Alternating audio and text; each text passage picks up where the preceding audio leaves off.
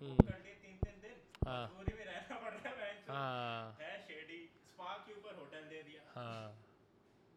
ये कर सकते हो। सही है।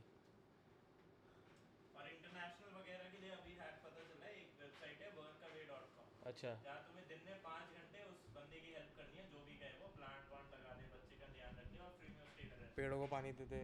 हाँ वो अब विदेशी तो लेबर भी कितनी करवाएंगे, आई थिंक हल्की फुल्की लेबर करवाएंगे ना वो तो। इंडियंस की तरह थोड़ी क्या गधा मजदूरी। नहीं मतलब हो भी सकता है, कुछ पता नहीं है, ऐसे ट्राई करेंगे, निकल तो सकते ही हैं। हाँ और ठीक है यार, गोरों की तो लेबर भी हमसे वहाँ बढ़िया लाइफस्टाइल होता है भाई यहाँ तो ऐसे। और बाहर की टिकट शिकट्स किस में सस्ती, वो यही कायोक। और मेरी शायद कायोक से मिली थी मुझे, मैं नेक्स्ट डे की कर रहा था ये, इन सब पे तो 7-7 की थी, उस पर 46 की मिल गई मुझे। हेलो हेलो हेलो मेरी मर्जी।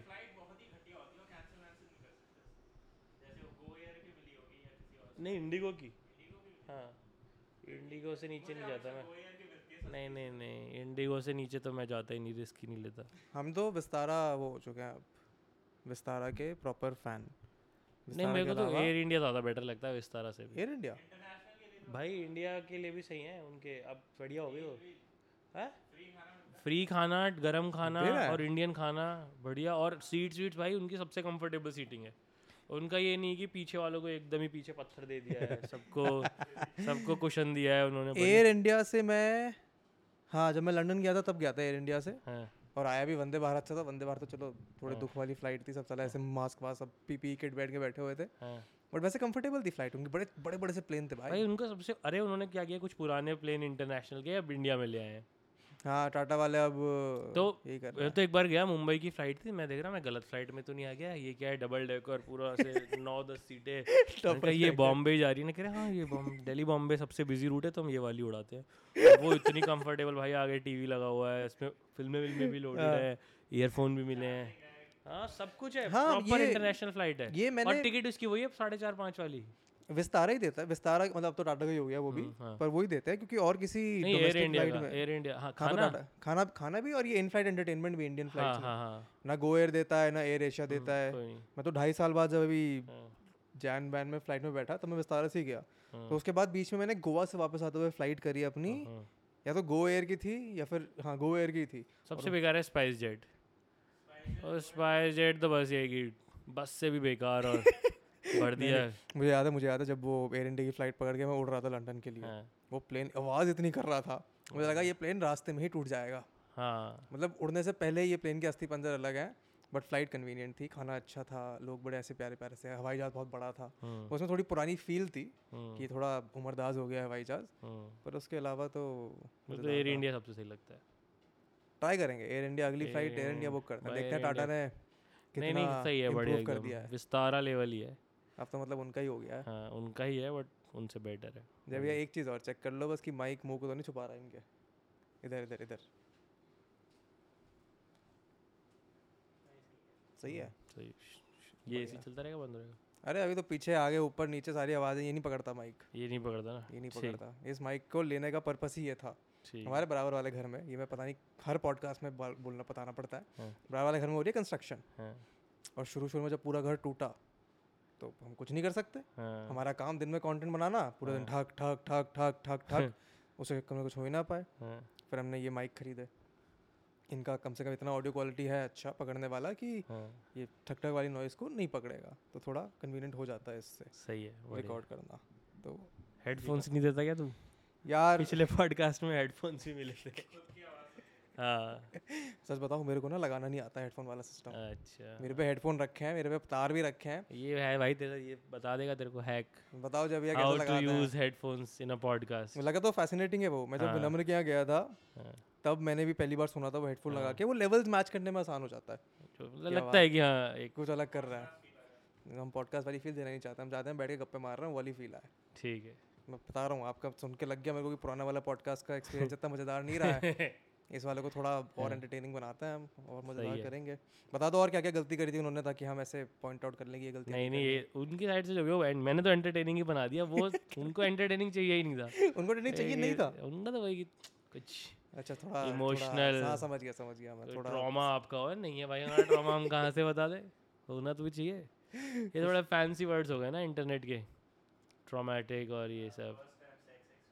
हाँ वैसे टाइप सब ये सब पूछता है। हम हमारे नहीं पूछते। हाँ जी हाँ मेरी गलती है कि मैं ऐसे लोगों से आके बस गप्पे मारना चाहता हूँ। हाँ नहीं नहीं ये तो भाई ये तो हो ही नहीं सकता हमसे। हमारे पॉडकास्ट का पर्पस ये है कि बैठ के हमें बस गप्पे मारने हैं, हमारे को नहीं जानना है ऐसे कि तुम्हारे जीवन में क्या दुख है। हाँ भाई मैं क्यों जानूँ सैड स्टोरी, मतलब अगर आप बताना चाहो तो बता दो, अगर वो in the flow of conversation आ जाए जिसकी हो उसकी ठीक है, जिसकी नहीं भी उससे भी जानने की। इस पर हमें जोर है कि अरे किसी की तो लाइफ अच्छी भी हो सकती है ना। ये नहीं ये बात तो सही कह रहा है। वैसे लोगों को इंटरनेट पे लोगों की दुख गाथा सुनने में ज़्यादा मज़ा आता है, खुशी वाली गाथा। मेरा ये कि भाई एक तो मैंने दुख एक बार जी लिया उसके बाद फिर उसको याद भी करूँ से मैं और तुम्हें बताऊँ भी। हाँ फिर ये तो इंटरनेट पे चला गया, फिर बार बार इसे याद कर। दुख का तो यही होना चाहिए ना कि दुख जब सह रहे थे तब सह रहे थे, फिर निकल जाओगे। अब उसको बार बार क्या बताते रहो। तो खुशी वाली गाथा से शुरू कर लेते हैं। हाँ बताओ कुछ खुशी वाली कहानी जो अभी शुरू हो गया। हाँ मतलब और क्या ऐसे चलता है। अच्छा ताली हम ये सब नहीं। हाँ ताली भी तो मारते हैं। हाँ हमें जरूरत नहीं पड़ती है वो। हम थोड़े प्रो हो चुके हैं इस मामले में। ठीक है हम बस सब ऑन करते हैं और हाँ। फिर एक बटन दबा के सब सिंक हो जाता है, हमें मेहनत ही नहीं करनी पड़ती। हम पॉडकास्ट में मेहनत करना ही नहीं चाहते हैं, हम चाहते हैं कि बस बात के मजा आए। यही होना चाहिए। टेक्नोलॉजी के फ़ायदे उठाने चाहिए। हमें भी अभी जरा नया पता चला, नहीं तो हम तो पहले जूम पे करते थे। हाँ अच्छा जूम पे और कुछ भी नहीं करना पड़ता, जूम की रिकॉर्डिंग का बटन दबाओ, सब अपने आप करना है। उतना ही सिंपल हो जाए। और ये तो पेरेंट्स वाली जनरेशन का मुझे लगता है कि वो चाह ही नहीं रहे टेक्नोलॉजी के फ़ायदे उठाना। अब जैसे जेप्टो वेप्टो आ गए भाई, इनको फंडिंग मिली हुई है, ये तो थोड़ी देर में लगता है सामान और पैसे दोनों दे के जाने लग जाएंगे।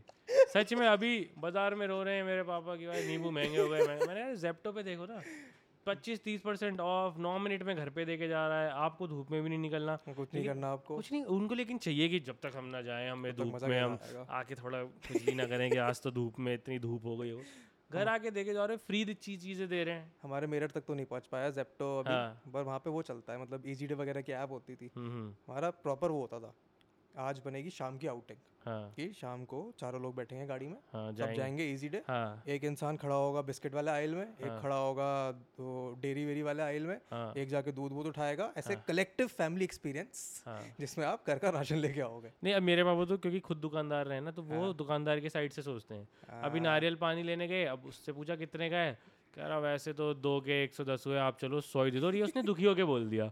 अब पापा तो हो गए टच की क्या हो गया, मतलब क्यों 10 रुपये का नुकसान क्यों हो रहा है। अब आ ही नहीं रहे हैं लोग, निकल ही नहीं रहे हैं घर से बाहर, तो गर्मी से नहीं सब ऐप से ही मंगा रहे हैं। तब तो उनका कहा कि नहीं नहीं भाई नारियल पानी तो हम कभी ऐप से नहीं मंगाएंगे, वो बेचारा दुखी है सब ऐप से मंगा रहे हैं। हाँ वो कह रहे कि उससे लेंगे। मैंने कहा अरे भाई उसने कर लिया अपने हिस्से का जो करना था, अब वो अडेप्ट नहीं करेगा तो ये होगा। मतलब ऐसे मैं बहुत कैपिटलिस्ट साउंड कर सकता हूँ, बट मुझे दैट्स हाउ इट इज। देखो जीवन अगर कन्वीनियंट है, मतलब अगर चीज़ें कोई आपका जीवन कन्वीनियंट बना रहे हैं तो क्यों ना बनाना। हाँ हमें भी चूज़ करनी चाहिए, और प्लस वो भी सीख जाएगा। ऐसा नहीं है कि आज कल को उसके नारियल बिकने बंद हो जाएंगे, तो ये चैलेंज हो गया ना लाइफ ने उसके आगे। अब वो 4 मोटिवेशन वाले पॉडकास्ट सुनेगा, सीख जाएगा, वो अपना ऐसा करेगा कुछ तो। और किसके लिए ईजी है लाइफ। हमने भी क्या यूट्यूब से शुरू किया, रील्स पे आ गए, कल और छोटा होगा और छोटा ही बनाएंगे। उसमें हम ये थोड़ी कि ऐसे इंटरनेट पे ऐसे अंकल थोड़ी जो बोलेंगे कि नहीं नहीं इसके व्यूज़ नहीं आ रहे मैं तो इसे ही देखूंगा। वो तो वहाँ जाएंगे भाई जहाँ उन्हें ज़्यादा मज़ा मिल रहा होगा, कम पैसों में मिल रहा होगा। तो मुझे लगता है ऐसे ही सोचना चाहिए। मैं तो भी ये सोच याद करने की कोशिश कर रहा हूँ कि यहाँ रहते रहते, दिल्ली में रहते रहते इतना कन्वीनियंट हो गया जीवन कि कई कई दिन मैं घर से बाहर नहीं निकलता हूँ। ज़रूरत ही नहीं ना, या तो सिर्फ जिम जाने के लिए निकलता हूँ, या फिर खाना घर पे आ जाता है, आपका ग्रोसरी घर पे आ जाता है। अभी मेरे को कुछ मंगाना था उसके लिए मैं नहीं गया, मैंने डंजो वाले से मंगवा लिया। तो जब वो आपकी सुविधा है तो 9 मिनट में भेज रहे हैं। मेरे घर तो एकदम ऐसी जगह है वहाँ पे 9 मिनट डिलीवरी है, और उस पर वो दिखाएंगे फिर कि राइडर इतनी स्पीड। मुझे क्यों जानना है भाई, ये उसकी टेंशन है। मैं पैसे भी दूँ, मैं राइडर की सेफ्टी भी सोचूँ कि अब अपनी जान की उसे फिक्र नहीं है तो मैं क्यों करूँ, वो खुद से आएगा ना।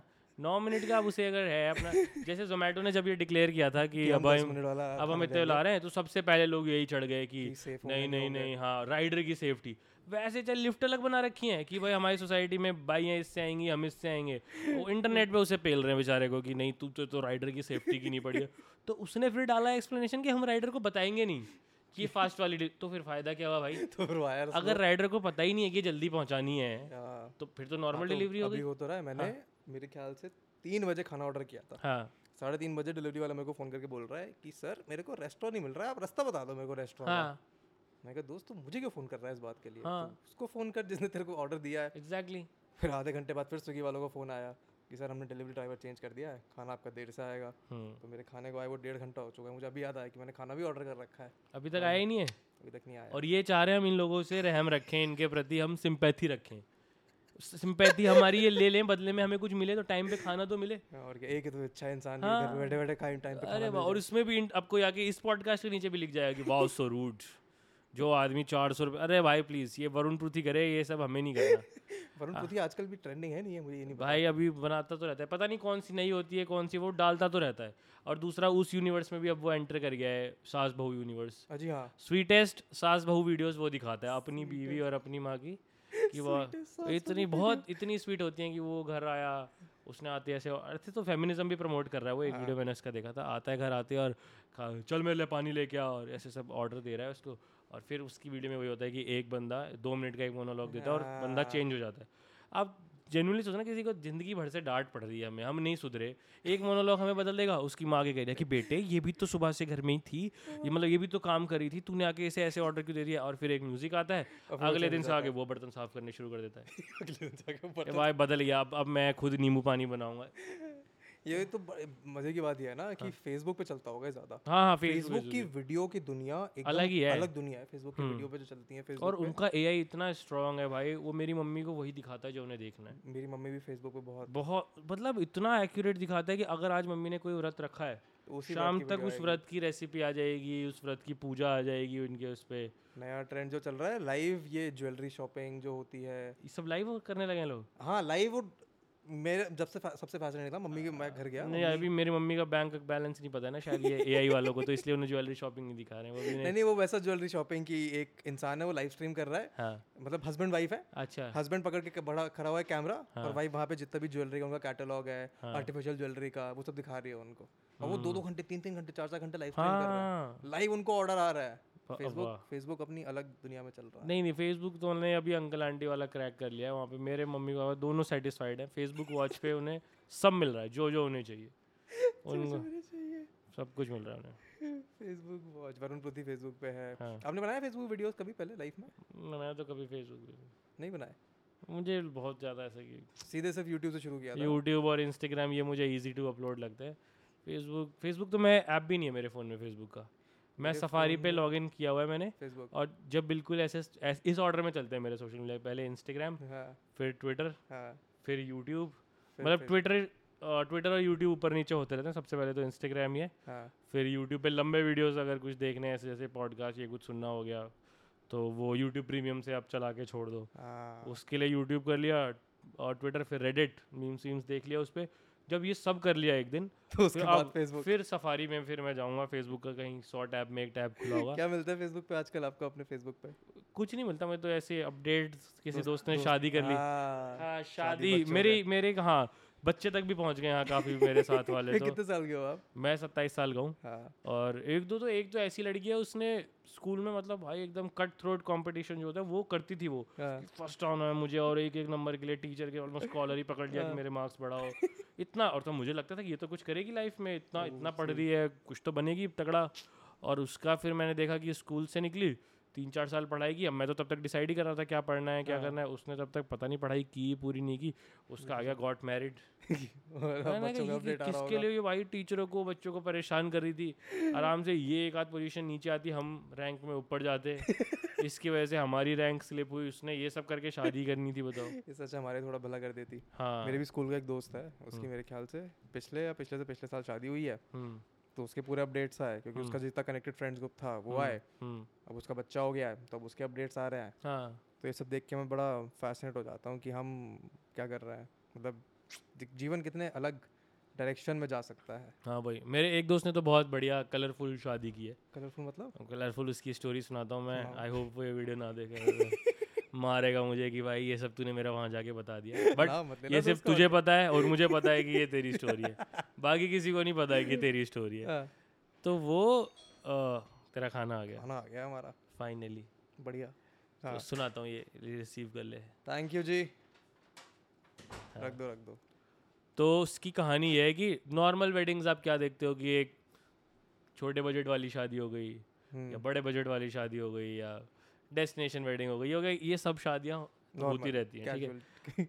अब मुझे नहीं पता, और वो ऐसा दोस्त है कि हम मिलते हैं तो हम ये सब, जैसे मेरा पता नहीं बाकी लोगों का ऐसा है या नहीं, हाँ। मैं अपने मेल फ्रेंड से बहुत ज़्यादा रिलेशनशिप की बातें नहीं करता, मेरे भी अपने दोस्तों हाँ। से नहीं होती है, हाँ नहीं होती है, इतनी बिल्कुल नहीं होती, मतलब कि क्या ये मुझे लगता है कि ठीक है क्यों नहीं डिस्कस करना, जिसका चल रहा होगा तो बढ़िया है, नहीं चल रहा होगा तो बढ़िया है, पॉइंटलेस मुझे लगता है कि लड़कियों को ये नहीं डिस्कस, जो कर रहे हैं ठीक है उनका, मेरे को चाहिए होगा तो पूछ लेंगे, हाँ मेरे को मैं कभी नहीं करता ये डिस्कस किसी से भी नहीं, ठीक है। तो उसका मुझे पता चला, दूसरे एक दोस्त ने बताया कि उसकी शादी हो गई, हाँ। और ऐसा 2 महीने पहले मैं उससे मिला था तो कुछ दूर दूर तक डिस्कशन भी नहीं था, हाँ। उसकी शादी, और एक दूसरा दोस्त था जिसके मजे ले रहे थे कि तेरी तो नहीं हो पाएगी, तेरा तो कास्ट वाला इशू आएगा, और मतलब उसके उसको इस पर चिढ़ा रहे थे कि तुम क्या ये अपर कास्ट हो, क्या हो तुम, क्या हो, ऐसे उसको उसकी मार रहे थे इन चीज़ों पर। और मैंने कहा बात तो उसकी चल रही थी, उसकी कैसे हो गई, कह उसकी तो भाई बहुत सही शादी हुई है, मतलब अब कैसे हुआ।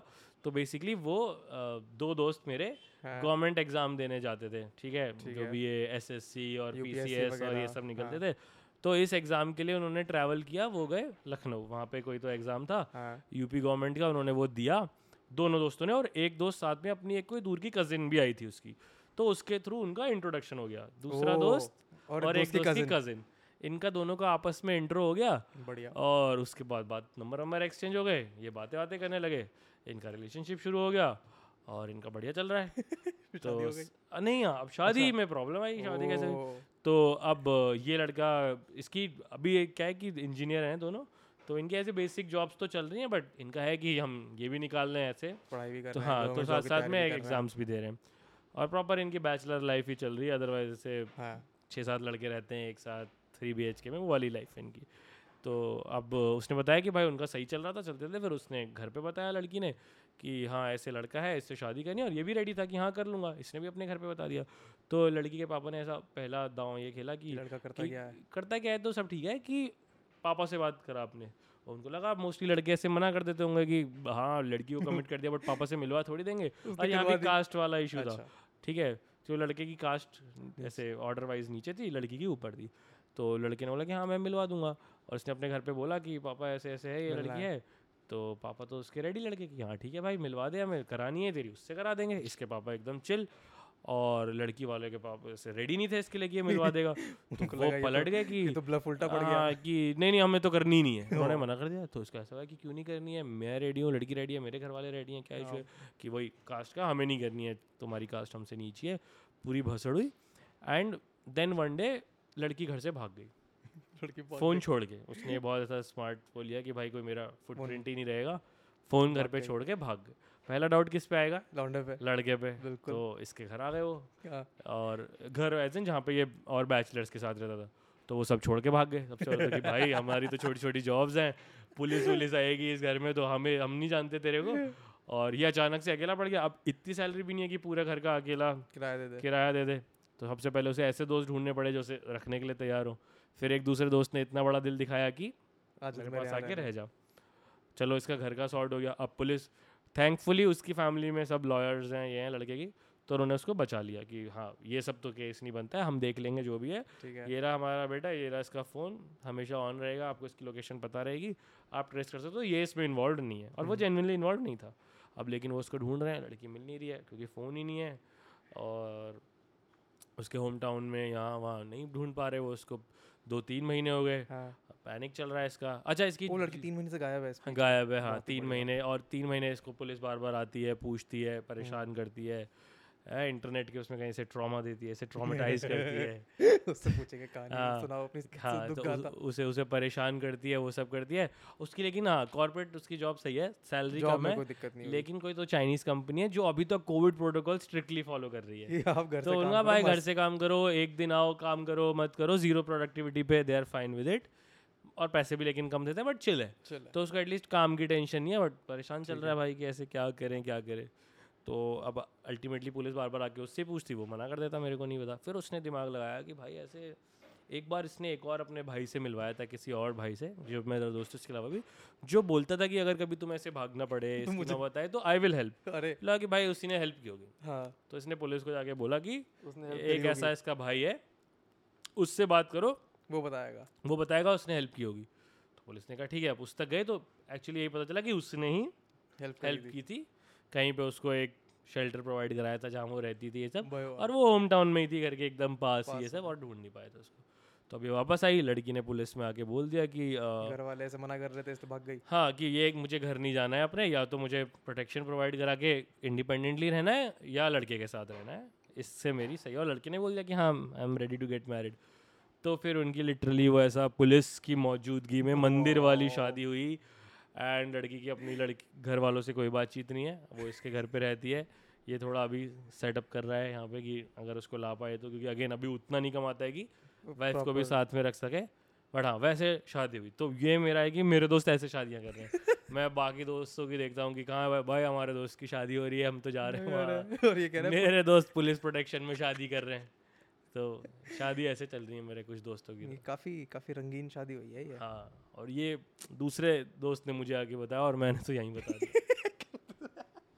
लेकिन पता नहीं, इमेजिनरी भी हो सकती है ये स्टोरी, ऐसा कुछ नहीं है। देखो मैं तो ये मानता हूँ कि अगर इसमें से 100 आपने बोला, उसमें से अगर 60 भी सही हुई, हाँ, तो भी काफ़ी कितनी मज़ेदार स्टोरी है। नहीं हुआ है ये पूरा हुआ, आज से 20 साल बाद इनकी शादी वादी बढ़िया चले तो क्या मस्त कहानी है सुनाने को, इतनी बढ़िया कहानी। बेटा हम जब तुम्हारी एज में थे हम तो पुलिस प्रोटेक्शन में ये कर रहे थे, और तुम्हें ये लाइफ डिफिकल्ट लग रही है अब। वो कहाँ से वैसे? तो मेरा मैं पढ़ाई वढ़ाई स्कूलिंग की है बुलंदशहर में, हाँ, और उसके बाद फिर मैं दिल्ली आ गया, यहीं पे किया मैंने सब कुछ। बुलंदशहर यूपी ना? हाँ यूपी। और कौन है बुलंदशहर से? भुवनेश्वर कुमार है फेमस। तो अरे भुवनेश्वर कुमार तो हमारे घर के पड़ोसी हैं, नहीं वहाँ भी रहा है वो। हाँ वहाँ रहे हैं, फिलहाल उनका घर जो है अब मेरठ में सेटल हो गया है, उसका पेरेंटल हाउस वहाँ भी है बुलंदशहर में। हाँ हमारे घर के सामने एक वो रहते हैं अंकल, उनके बेटे का बड़ा अच्छा दोस्त है भुवनेश्वर कुमार। आई थिंक बड़ा होने के बाद सबकी स्टोरी भी आती है ना कि हमारा है भुवनेश्वर कुमार। अरे नहीं मैं तो उसमें पार्क में खेलते हुए देखा है हमारे वाले। तो हाँ भुवनेश्वर कुमार है, और कौन है? अमित भड़ाना भी तो वहीं क्या है बुलंदशहर के? नहीं बुलंदशहर के नहीं है वो, आई थिंक पता नहीं उसका, मेरे को पता नहीं। वहाँ पे कहीं के तो है, कहीं के तो है, मतलब यूपी के ही है कहीं के, मुझे वेस्ट यूपी का ही है, वो भी वेस्ट यूपी के ही है कहीं। और डीएलएफ है वैसे वहाँ का, डीएलएफ और जेपी। हाँ ये जो दो सबसे बड़े, डीएलएफ और जेपी यूपी के हैं, बुलंदशहर के ही हैं दोनों। वो जेपी के तो हमारे स्कूल और ऐसे कॉलेज वाले जाए आस पास हमारे, ये सब है ना। नोएडा में भी पूरा सब जेपी का ही है। तो पढ़ाई करने के बाद दिल्ली आए?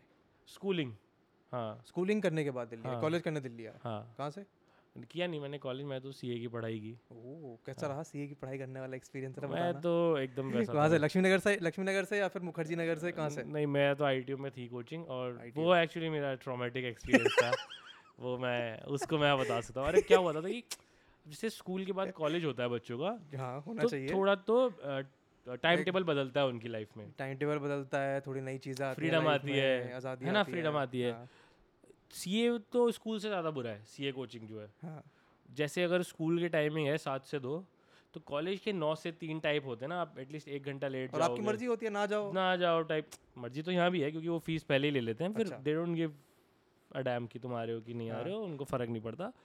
बट क्या टाइमिंग 7 बजे से क्लास है, अभी भी सुबह 7 बजे से, तो स्कूल ख़त्म ही नहीं हुआ मेरा। तो मैं देख रहा हूँ यार मेरे तो दोस्त कॉलेज वाले चले गए। अच्छा इसमें मैं गया क्यों? इसकी बड़ी सैड स्टोरी है। हाँ सैड भी नहीं है, मतलब ऐसी स्टोरी है कि मैं क्या था, मैं बहुत लेज़ी अभी भी हूँ, पर जैसे अभी मैं फिर भी 4 चीज़ें गूगल कर लेता हूँ, कुछ रिसर्च कर लेता हूँ कुछ करने से पहले, तब मैं इतना दिमाग नहीं लगाता था। हाँ। तो मेरा जैसे स्कूल में थोड़ी बहुत काउंसलिंग हुई, या हाँ मतलब क्लास के सारे टॉपर बच्चे क्या कर रहे हैं तो वही कर लेंगे, मेरा वैसा था। आप टॉपर थे? बीच में मैं कंसिस्टेंटली टॉप 5 में आया हूँ, एक दो बारी टॉप 3 में, बट 5 में मैं आया हमारे। हाँ तो मतलब टॉप 5 में आपको 5 के नाम लिखते थे, तो उसमें मेरा नाम लिख देते थे। फिर मैं समझ गया ये क्यों हुआ होगा। हाँ तो सब कर रहे थे, और मुझे ऐसा था कि एकदम बचपन में जब मैं स्कूल में था तो मुझे क्रिकेट का बहुत शौक है, ठीक है, तो मुझे लगता था कि भाई खेल लेंगे। तो छत पे तो बढ़िया खेलते थे, छत पे डबल सेंचुरी भी हो रही है, ट्रिपल सेंचुरी भी हो रही है। फिर एक दिन, और स्कूल में क्रिकेट खिलाते नहीं थे क्योंकि क्रिकेट थोड़ा महंगा गेम है, क्रिकेट के लिए आपको गेयर चाहिए है ना, सबसे सस्ता गेम है। ग्राउंड तो है हमारे स्कूल में, और हमारा स्कूल ऐसा है कि मैंने छोड़ा तो एक लेवल अप गया, मेरी बहन ने छोड़ा तो शूटिंग रेंज वेंज ही खुल गई। अब तो स्कूल मतलब ऐसा है कि ओलंपियन ही निकाल देगा, बहुत तरक्की कर ली। और हमारा स्कूल ऐसा था कि शहर में एक डीपीएस है और एक हमारा स्कूल है, सेम फीस सब कुछ सेम है, बस ऐसा घर वालों को लगता है कि डीपीएस में जाएंगे तो ड्रग्स भी करने सीख लेंगे और उतने ही पैसों में यहाँ जाएंगे तो बस ड्रग्स करने से बच जाएंगे और यहाँ स्कर्ट थोड़ी सी लंबी है, थोड़े बच्चे आगे निकल जाएंगे जीवन में। हाँ, मतलब ये कि DPS it's too progressive for our children, so वहाँ नहीं भेजते हैं। सब कुछ सेम था, अदरवाइज उतना ही महंगा, वही टीचर बदलते जाते थे, सब कुछ सेम ही था। ठीक है, और अल्टीमेटली बच्चे एक ही जगह ट्यूशन पढ़ रहे हैं तो वो सब सेम था। तो एक बार मैंने स्कूल में क्रिकेट तो खिलाते नहीं थे, फुटबॉल खिलाते थे, क्योंकि कितने साल तक तो फुटबॉल का गोल पोस्ट भी नहीं था। वो एक प्रिंसिपल ने आके लगवाया, उससे पहले 2 ईंटें रखी, गोल पोस्ट बन गया। घास अच्छी थी, लॉन बढ़िया था, जिस टर्फ पे मतलब खेलते थे अच्छी घास थी, वो सही था। बट फुटबॉल खिलाते थे क्योंकि फुटबॉल में कोई खर्चा नहीं है ना, एक फुटबॉल लगेगी, 2 ईंट लगाओ, हवा भरी और 22 बच्चे ऑक्यूपाइड। हाँ, बस 22 15 भी खेलते थे हम, 30 लड़के थे तो 15 खेले जा रहे हैं ग्राउंड में। और मैं हमेशा उस टीम में रहता था कि भाई जीतने वाली नहीं, हारने वाली। उसमें हारने वाली में चांस मिलता है ना, बॉल आपको मिलेगी। अब जिस टीम में 4 अच्छे स्ट्राइकर हैं वो ही ले जाएंगे मिडफील्ड से गोल पोस्ट तक, आपको तो मिलेगी नहीं। तो मैं हमेशा कि नहीं भाई, मुझे अपनी टीम में मतलब 7-1 से हारेंगे तो मंजूर है, वो एक गोल हो सकता है मेरा, हो बॉल तो मिलेगी अपने को खेलने के लिए, तो फुटबॉल ही खेलते थे। फिर एक दिन कभी क्रिकेट खिलाया, गियर होता था बट अलाउड नहीं था, एक दिन खिलाया ग्राउंड में, पहली बार खेल रहे हैं इतने बड़े ग्राउंड में, तो मैंने आके फुल बॉलिंग डाली, मेरी 2-3 टप्पे में पहुंची। तो मुझे समझ में आ गया कि नहीं, ये इसमें तो बहुत फिजिकल वो चाहिए स्ट्रेंथ, वो अपने पास है नहीं। एंड प्लस पहले आईपीएल नहीं था, कुछ नहीं था, तो हर साल के 15 लड़के खेलने हैं इंडिया के लिए, तो वो बनना आपके लिए बहुत डिफिकल्ट है। तो मुझे हमेशा से ये क्लैरिटी रही है कि मैं क्या नहीं कर सकता, क्या कर सकते, काफी इंपॉर्टेंट क्लैरिटी है वैसे होना, क्या कर सकते हैं तो पता नहीं, हाँ ये पता नहीं कर सकते, बहुत जरूरी, तो ये छोड़ दो कि ये नहीं कर सकते। तो मुझे समझ में आ गया कि खेल तो नहीं सकते, अब इससे क्लोजेस्ट क्या है कि भाई करना कुछ इसी में है। तो फिर स्पोर्ट्स मैगजीन वगैरह बहुत पढ़ता रहता था, लाइब्रेरी में हमेशा स्पोर्ट्स स्टार एक आती थी, अभी भी आती है, वो बढ़िया मैगजीन है, सबको पढ़नी चाहिए, तो वो अच्छी मेरे को लगती है। उसमें कभी मैंने हर्षा भोगले का पढ़ा और मुझे पता चला कि और ये कितना सही बंदा है कि ये भी कभी एक क्लब लेवल तक खेला था एंड फिर इसमें आ गया कमेंट्री में। अभी ये क्रिकेटर्स से सबसे क्लोज लाइफ यही जीता है, उन्हीं होटल्स में रुकता है। हाँ, इस पर तो प्रेशर भी नहीं है, हर्षा भोगले को कोई थोड़ी बोलेगा कल आपकी कमेंट्री सही नहीं थी, आपका मैं देख रहा हूँ एवरेज खराब हो रहा है कमेंट्री का। तो सब एंजॉय करते ना, और क्रिकेटर्स रिटायर हो जाएंगे, ये रिटायर भी नहीं होगा, इसका मन है टूर पे जाए ना जाए, तो ये बन सकते हैं। तो उसको क्या बोलते हैं, अब जैसे कमेंट्रेटर का तो पता नहीं कहीं कोई कोर्स होता होगा, तो सबसे करीब पता चला कि स्पोर्ट्स जर्नलिस्ट एक चीज़ होती है, आप ये बन सकते हो। अब फिर वो एक था सपना कि ये बनेंगे, उसका भी किसी बड़े भाई ने ऐसा ब्रेन वॉश कर दिया कि क्या जर्नलिस्ट क्या बनेगा, माइक लेके लोगों के पीछे भागेगा, कुछ ऐसा कर कि लोग तेरे पीछे माइक लेके भागे। और उसमें भी ऐसा नहीं कि मुझे बता दिया हो कि वो क्या है, बस ऐसा कर कि हाँ कि वो सारे बच्चे सीए कर रहे तो तू भी वही कर ले। तो थोड़ा स्कूल की काउंसलिंग में ये सब ऐसा ब्रेन वॉश हो गया कि यही करते हैं। और सीए वालों ने भी एकदम ऐसी ब्रेन वॉशिंग की कि वो बोलते हैं आगे क्लास में मेरी कि सीए के अलावा तो कुछ है ही नहीं। हाँ, अरे उन्होंने ऐसा एग्जांपल दिया, उनको ही पता है कि इस जनरेशन में बच्चों को क्या पसंद है, कि कौन है आपका हीरो, ऐसे सबसे पूछा। और तब सचिन था, ऐसे 2011-12 की बात है, सचिन था तब भी अच्छा कर रहा था, तो बोल दिया सचिन तेंदुलकर। तो फिर बोलते हैं कि पता है सचिन तेंदुलकर को कौन बताता है उसे अपने पैसा कैसे खर्च करना है, उसका सीए, तो हम वो बनेंगे। अरे भाई कितना प्राइड भर दिया मेरे अंदर कि हाँ सचिन तो नहीं बन सकते, वो बनते हैं जो सचिन को पैसे खर्चना बताएगा। तो और ऐसे ही उन्होंने मोटिवेट किया सबको कि आओ सीए बनो, तो मैं भी चला गया बनने। अब क्लास सुबह 7 बजे से हो रही है, मतलब एक तो फीलिंग नहीं आ रही कि स्कूल खत्म हो गया। और सीए पढ़ने आप दिल्ली आए थे? हाँ, बुलंदशहर से। तो समझ ही नहीं आता था, अब सुबह 7 बजे की क्लास पे जा रहा हूँ। रुके कहाँ थे, रहते कहाँ थे? मैं अपने ऐसे कजन्स के साथ ही रहता था, फैमिली के साथ ही रहता था, मैं अलग नहीं रहता था, तो वो सब इशू नहीं था मुझे कि हॉस्टल वो कोई नहीं था। पर अब मैं सुबह 6 बजे मैं देख रहा हूँ मेरा छोटा कज़िन वो स्कूल जा रहा है, वही 6 बजे उठ के मैं भी पढ़ने जा रहा हूँ। मैं यार मेरी तो लाइफ बदली नहीं। और वहाँ बहुत नींद आती थी, और वो इतना बड़ा ऑडिटोरियम होता था 1200-1400 बच्चों का, मैं जाके वहाँ सो जाता था। 1200 बच्चे की कोचिंग ले रहा है, और उन्होंने पैसे पहले ले लिए, तो उनको फर्क नहीं पड़ा पढ़ रहे हो नहीं पढ़ रहे हो। तो मेरे को कोई और मैं कि अगले चैप्टर से पढ़ूंगा करते करते मैं कोई चैप्टर से नहीं पढ़ा। तो मैं मस्त एसी बहुत बढ़िया चलता था वहाँ पे, तो नींद भी अच्छी आती थी। और रात भर के आप मतलब अभी 12 बजे सोए हो, फिर 5 बजे उठा दिया किसी ने, बस से जा रहे हैं, फिर मैं सो जाता था।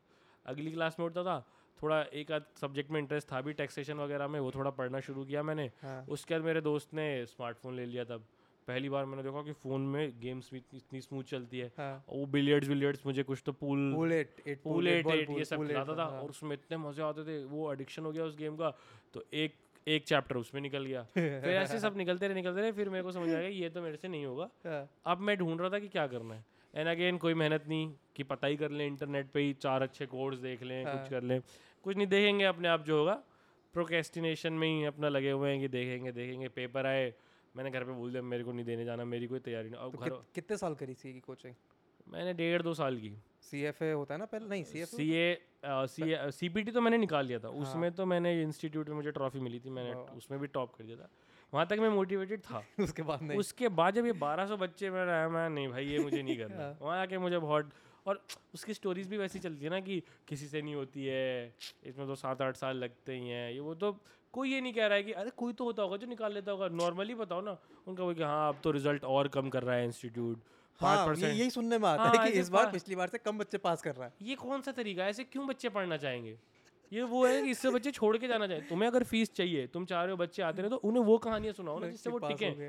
वो उल्टी की नहीं बहुत टफ है, इससे तो लग नहीं रहा है हो पाएगा, ठीक है नहीं करनी।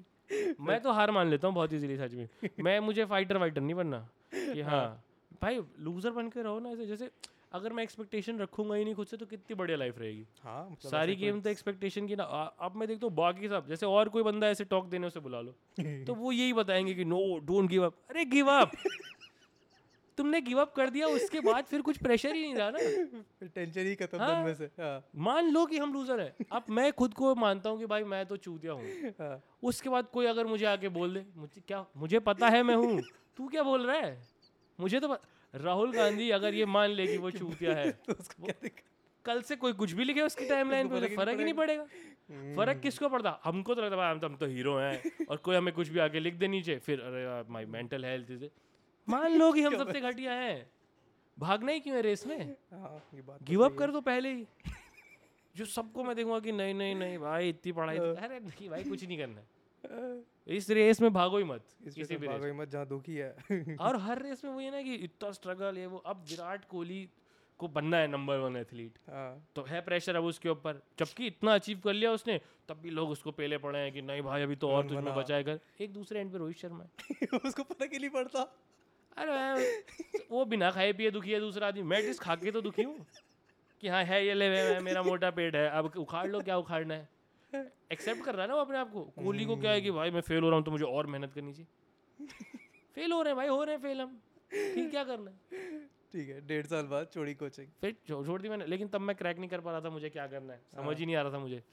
फिर इवेंचुअली मुझे पता चला ऐसे एक थिएटर ग्रुप का, उसमें मैं गया एंड वहाँ से वहाँ राजेश दोस्त बना मेरा, फिर और ऐसे मतलब मुझे समझ में आया कि हाँ यूट्यूब वीडियोज़ बनानी चाहिए, क्योंकि हमेशा से वो था कि चुटकुले मैं स्कूल से मारता था और हमेशा से मतलब मेरी स्टोरी टेलिंग मेरी स्ट्रेंथ थी कि मैं कोई भी अगर मैंने कुछ देखा है नहीं भी देखा है तो इमेजिनरी स्टोरी सुना देना, जैसे कहानियाँ बनाना बताना। हाँ, जैसे स्कूल में मैं क्या करता था, दो जो अब मैं पीछे देखता हूँ कि आया कहाँ से मेरे अंदर, तो बचपन में ही आ गया था। एक था कि अब बच्चे सब टीवी भी देख के जाते थे, ठीक है सीरियल्स, बच्चे ये डिस्कस करते ना कि तूने क्या कार्टून देखा, तूने क्या किया, और मैं ये सब नहीं देखता था। मेरे को ऐसे चश्मा चढ़ा हुआ था बहुत मोटा, और डॉक्टर ने बोला था कि टीवी से तो एकदम दूर रखना। तो टीवी मेरे को ऐसे रिवॉर्ड की तरह मिलता था कि ये कर लोगे तो इतना मिलेगा, और मैं उसमें क्रिकेट ही चूज करता था कि ठीक है वो इंडिया न्यूजीलैंड का उस दिन मैच है, मुझे वो दिखा देना आपने, मतलब सुबह 4-5 बजे उठ के सब। हाँ, और मैंने रेडियो पे बहुत मैच सुने हैं, बहुत देखे हैं, रेडियो मैच सुनने का बड़े। हाँ, तो मैंने वो सब बहुत किया है, लेकिन मैं ये सब देखता नहीं था। और वो बच्चे भी थे जो क्रिकेट वगैरह डिस्कस करते थे, बट ज़्यादा तो वही ना सोनपरी देख के आए हैं, ये सब देख के आए। अब मुझे उस ग्रुप का पार्ट बनना है, ऐसा भी नहीं है कि मुझे इनके साथ बातें नहीं करनी है, मुझे तो है अटेंशन चाहिए मुझे, तो मैं बैठता था उनके साथ जाके। अब देख के आया नहीं हूँ तो मैं क्या करता था, 2 ग्रुप थे, एक जिनके साथ मैं बस में आता था अपने घर से स्कूल तक जाता था, और एक स्कूल का क्लास का ग्रुप। तो मैं आधी कहानी उनसे सुनता था और आधी मिलकर इनको बता देता था जैसे कि ऐसा हुआ होगा, और उनको कभी पता नहीं चला कि मैंने नहीं देखा है। वो ऐसा कि हाँ यार है ना वो कितना सही है, मैंने कहा हाँ वो तो सही है और वो कितना खराब है, उनको पता नहीं चलता कि मैंने तो देखा भी नहीं है। बस में मैं ऐसे बैठा पीछे सुन रहा हूँ कि बस में बच्चे वही डिस्कस कर रहे हैं कि कल तो यार संजू ने दीवार में से पार निकल गया, कल संजू, अच्छा दीवार से पार निकला, अब इसको याद, कल तो यार दीवार से पार निकल गया संजू, और वो भी है ना कितना सही था भाई वो, और उन्हें पता ही नहीं है मैंने तो कभी देखा ही नहीं है, मतलब देखता था बट कम देखता था। तो फिर और क्या करते थे? और क्या करता था एज इन मतलब स्कूल टाइम में, हाँ मतलब एक बार टीवी नहीं देख रहा हो तो क्या कर रहे हो? टीवी तो मेरी ऐसे होता था कि 7 से 2 का स्कूल, हाँ सुबह उठे गए स्कूल, गए स्कूल से वापस, और स्कूल में फन पूरा किया, मतलब स्कूल में ऐसी कोई एक्टिविटी नहीं जिसमें पार्ट ना लिया हो।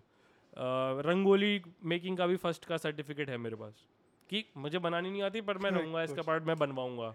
मैं काफ़ी रेयर है ये वैसे ही ऐसे इनिशिएटिव लेना कि हमें कोशिश हर चीज़ में करनी है। मुझे तो मज़ा आता था ये सब करने की, पढ़ाई के अलावा सारी चीज़ें मुझे अच्छी लगती थी कि जिससे भी क्लास बंक करने को मिल जाए कि ये इसमें चले जाओ उसमें चले जाओ, तो मैं पूरा एंथू रहता था और एक्सट्रोवर्ट था ये सब, तो हर चीज़ में मैं I am ready to lead. मुझे लिटरली, और क्योंकि कहानियाँ सुनाता रहता तो मेरे को अगर जैसे अभी कुछ थॉट आया ना तो मुझे अभी शेयर करना है। अगर मुझे ये मैम पे एक जोक आ गया तो मैं पीरियड के बाद का वेट नहीं करूँगा, तुरंत सुना दिया। और टीचर की क्लास थी इन चीज़ों से यार कि मतलब हम हमारे पे ध्यान होना चाहिए, इस पे ध्यान क्यों दे रहे हैं। तो मुझे तो ये पनिशमेंट मिलता था कि लड़की के साथ बिठा दो, बात नहीं कर पाए। मैं लड़की, एक लड़की को जेन्युइन मैंने क्रिकेट देखना सिखा दिया। मैं बोला बहुत सही चीज़ है देखा कर, तो वो बैठा हूँ उसके साथ, उससे क्या बातें करूँ उसके, तो मैं तो उसके वर्ल्ड में घुसना नहीं चाहता, उसको अपने वर्ल्ड में लेके आना है। तो मैंने उसे कन्विंस कर दिया कि नहीं नहीं बहुत मलिंगा बहुत सही बॉलर है, तू देख के तो आया कर। तो वो अगले दिन कह रही है कि हाँ हमारी लड़ाई भी नहीं, मेरे और मेरे भाई की रिमोट के लेके हमने दोनों ने क्रिकेट देखा, तो सही करा था शुभम तू ऐसे। ये दोस्ती कराती, हाँ उनकी दोस्ती करा, और अपना कुछ डिस्कशन के लिए हो गया, वो मुझसे आके चार बातें पूछ रही है कि तो वो वाली ऐसे क्यों हो गया, वो ऐसे क्यों नहीं आउट दिया। मैंने कहा वो ऐसा होता है, उसे पूरा समझा रहा हूँ उसको। अब टीचर कह रहे अब इसके साथ क्या करें, मेरे को हर तरीके के बच्चे के साथ बिठा के देखा है। तो हमारा था जैसे कोएड स्कूल, बट फील एकदम बॉयज स्कूल वाली। लड़कियाँ कम होंगी नहीं थी, इनफ थी, लेकिन लड़कों ने मेरी कंडीशनिंग ऐसी की। अब जैसे मैं देखता हूँ जैसे सबका क्या होता है ना कि स्कूल टाइम में कोई क्रश थी, हमारे में ऐसा कुछ नहीं। क्लास में अच्छी खासी लड़कियाँ हैं, मतलब स्ट्रेंथ वाइज भी, लुक्स वाइज भी, दिमाग वाइज भी, सब सही है उनका, लेकिन वो वैसी स्टूपिडिटी कर देती थी कि आप एक फ्री पीरियड है, और लड़कों के लिए सबसे बड़ी लग्जरी है कि यार 2 पीरियड होते हैं स्पोर्ट्स के हफ्ते में, एक फ्री मिल गया तो एक एक्स्ट्रा पीरियड, और खेलने के बहुत एंथू सारे लड़के अंदर से, मतलब ऐसे होता है। हाँ सबको फिजिकल एक्टिविटी बहुत करनी है। तो टीचर ने आगे पूछा हाँ भाई क्या करना है, लाइब्रेरी जाना है, क्लास में बैठना है, बाहर जाना है। तो लड़के तो देखते थे ग्राउंड में जाना है, और लड़के नहीं सर इट्स टू हॉट बाहर नहीं जाएंगे। ये पहला ऐसा ट्रिगर पॉइंट कि लड़कियाँ भाई तो चूतियाँ ये तो मतलब ये हमारा गेम्स पीरियड खा रही हैं। वहाँ से शुरू हुआ। और फिर वही कि लड़कियों को तो हाँ होमवर्क मंजूर है, वो बुक भी ले आएंगी जो नहीं लानी है। तो ये चीज़ें जो क्लास के ऐसे थोड़े लीडर बच्चे होते थे ना, वो हाईलाइट करते थे कि देखो ये करती हैं, अब या तो इनके साथ रहो या हमारे साथ रहो। मेरा था नहीं भैया मैं तो आप ही के साथ रहूँ, ये बाढ़ में ये 2 कॉपी लेके आती हैं, इनका सब काम ठीक रहता है, मुझे इनके जैसा नहीं बनना, मैं तो टीम में रखो आप, मुझे तो फुटबॉल खेलनी है, मुझे तो क्रिकेट खेलना है। कहते हैं हाँ। तो पूरा 10th क्लास तक, 8th क्लास तक, एटलीस्ट 8th 9th क्लास तक तो एकदम स्ट्रिक्टली ऐसा था। हम उन लड़कों को जज करते थे कि ये लड़कियों से बात, भाई उन्हीं से बात कर जा, हमारे साथ मत आ। हाँ मुझे भी याद आ रहा है बिकॉज मेरा स्कूल भी ऑलमोस्ट सिमिलर था, कोएड था। वेस्ट यूपी में सारे ऐसे होते हैं, तो उनको निकाल देते थे अपने ग्रुप से। हाँ तू लड़कियों से बात करता है तो तू लड़कियों से ही बात कर, तू या खेल भी मत, कुछ भी मत कर, उसे कॉपी नहीं दिखाई जाएगी। और हमारे क्या थे सारे लड़के पढ़ाई में अच्छे थे, तो इनको आप ये क्वेश्चन नहीं कर सकते, ये अपना मार्क्स ला रहे हैं। अब उसके बाद इनका माइंडसेट जैसा भी हो, जो भी इनकी हो, तो मुझे इसी ग्रुप का पार्ट रहने के बाद 8th 9th पनिशमेंट होती थी कि लड़की के साथ बिठा देंगे। मैं बिठा दो, उसे भी सिखा दिया मैंने। तो फिर ऐसे बच्चों के साथ बिठाया जो एकदम ही चुप रहते थे, बेचारे मासूम बच्चे नहीं होते थे कि कुछ नहीं बोलते थे। तो मैं तो अकेला ही चाय बोले जा रहा हूँ, बट उससे पूछ रहा हूँ कि तू बात क्यों नहीं करता है सूरज, तुझे प्रॉब्लम क्या है। लिटरली एक बच्चा था भाई सूरज खत्री, वो मेरे स्कूल के जितने बच्चे देख रहे होंगे उन्हें पता, वो बोलता ही नहीं था, वो चुप बैठा रहता था ऐसे। वो अगर उससे क्वेश्चन भी पूछ लिया टीचर ने तो ऐसे हाँ मैम ऐसे बहुत, और तब तो क्या तरस तो आता नहीं हमें किसी पे, हमें चूतिया क्या कैसा है ये, कैसे लाइफ जी रहा है, क्या कर रहा है। तो हम तो उस एटीट्यूड के उसके साथ। और फिर एक दिन 11th में पता चला भाई 1 हफ्ते के लिए सूरज खत्री गायब। तो सूरज खत्री अपने किसी दोस्त की शादी कराया, उसमें गवाही देने गया था। भाई सूरज एकदम चुप रहता था, सूरज खत्री भी अलग बॉम्ब निकला, वो भाई अलग फटा। और एक और बच्चा था ऐसे, हम उसे बुली करते थे। अब हमारा ये कि हमारे साथ नहीं तो फिर दूर रहो, तो एक बच्चे को हमने बहुत बुली किया। और मेरा ऐसा रहता था कि मैं बुली करने वालों के साथ खड़ा हूँ, बट पर्सनली कभी बुली नहीं करता कि कहीं इसने अकेले में पकड़ लिया तो पीट देगा मुझे। तो मैं मुझे वो रिस्क नहीं लेना है, हंस भी लूंगा लेकिन बाद में इसका कि एक भाई मजाक ही कर रहे थे कि मैं सेफ रहूँ, क्या पता भाई बाहर ये इंसान कैसा हो, पीट दे मुझे, कुछ कर दे, छोटा सा ही शहर है अपना, कहाँ मिल जाए क्या हो जाए। तो एक और बंदा ऐसे ट्रांसफर होकर आया था उसके पापा का, तो हमें नहीं पता था कि कितने बड़े ऑफिसर होंगे, क्या होंगे उसके पापा। और हम तो उसको पेल के रखते थे, हमारा पूरा ग्रुप की ये और वो, आते आते टपली मार दी, कॉपी फाड़ दी, जितनी बुलिंग होती है सब तरीके के सब करते थे। और फिर एक दिन उसको लगा होगा मेरे से ऐसा कि ये थोड़ा बेटर है, नहीं मैं उनसे थोड़ा कम हूँ, तो उसने मुझे बोला कि तू आज मेरे घर आना, थोड़ा लेट आया था तो मेरा हेल्प कर देना। बोला ठीक है मैं आ जाऊँगा। और मैं गया तो भाई जजेस कंपाउंड होता है जहाँ पे सारे जज रहते हैं, वहाँ उसके पापा तो हैं जज के स्टेनो, उसका तो भाई घर में उसको बाबा बाबा बुला रहे हैं सब लोग। और वो अपना ऐसा कि भाई नौकर अगर किसी को बाबा बुला रहे हैं तो ये तो अमीरों के घर में ही चलता है, नौकर होना फुल टाइम, पहली एक लग्जरी। फिर वो हमने बोला कि वो कहाँ है दोस्त हमारा, अच्छा बाबा, बाबा तो उधर है, मैंने बाबा बुलाने वाले नौकर तो ये तो भाई क्या करते हैं इसके पापा, मैंने पूछा है तो फिर गाड़ी वाड़ी खड़ी दिख गई जिसपे उनका पीछे लिखा हुआ था पोस्ट, तो अच्छा हमने इससे बातचीत नहीं बिगाड़ी, मैं उसके उसका पूरा होमवर्क करवा दिया मैंने उसका, काम आएगा, तो वो भी खुश कि हाँ ठीक है। तो मैं हमेशा ऐसे थोड़ा तालमेल भी बना के रखता था कि हाँ इन लौंडों को दिखाने के लिए इनके साथ चिल भी नहीं करता था, लेकिन बाद में साइकिल स्टैंड पे कभी इनको को बोल भी देता कि कुछ चाहिए हो मुझसे बता देना कि मैं सॉरी मैं वैसा कि भाई अपना बिगाड़ के किसी से मत चलो, इनके साथ भी मजे ले लो और इनके साथ भी मजे ले लो, डिप्लोमेसी बचपन से। हाँ अब वो लेकिन कंडीशनिंग एकदम आ जाए कि भाई लड़कियों से सब नहीं करना है। 11th 12th में तो इनफैक्ट ऐसा हुआ 13 लड़के 26 लड़कियाँ,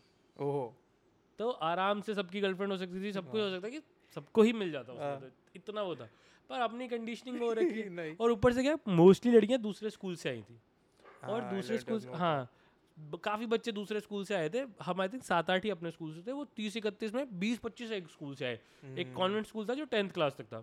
अब एक ये होता है ना, एक स्कूल की वो होती है, बंदों को बहुत ऐसा लगता है कि प्राइड होता है, अब वो अपने इसमें कि हमारा स्कूल बढ़िया है और हमारा स्कूल चूतिया है, लेकिन उसे हम बोलेंगे, तुम नहीं बोलोगे, तुम कैसे बोल सकते हो, तुम नहीं बोल सकते, तुम बाहर से आके हमारे स्कूल को क्यों आए हो फिर यहाँ। तो ये मेरे जैसे अब वो है ना कि इंडिया खराब है ये हम बोलेंगे, कोई पाकिस्तानी बोलेगा तो हम उसको पेलेंगे कि तू क्यों बोल रहा भाई, फिर मत खेल हमारे साथ, मत करा।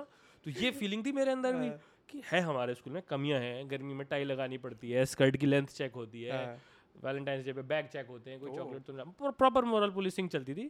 3-4 टीचर तो इसीलिए थे कि मोरल पुलिसिंग कर, हाँ सब्जेक्ट में अच्छे नहीं थे अपने जो पढ़ाते थे, निकल जाते, हाँ मोरल पुलिसिंग में लेकिन बहुत कड़क थे।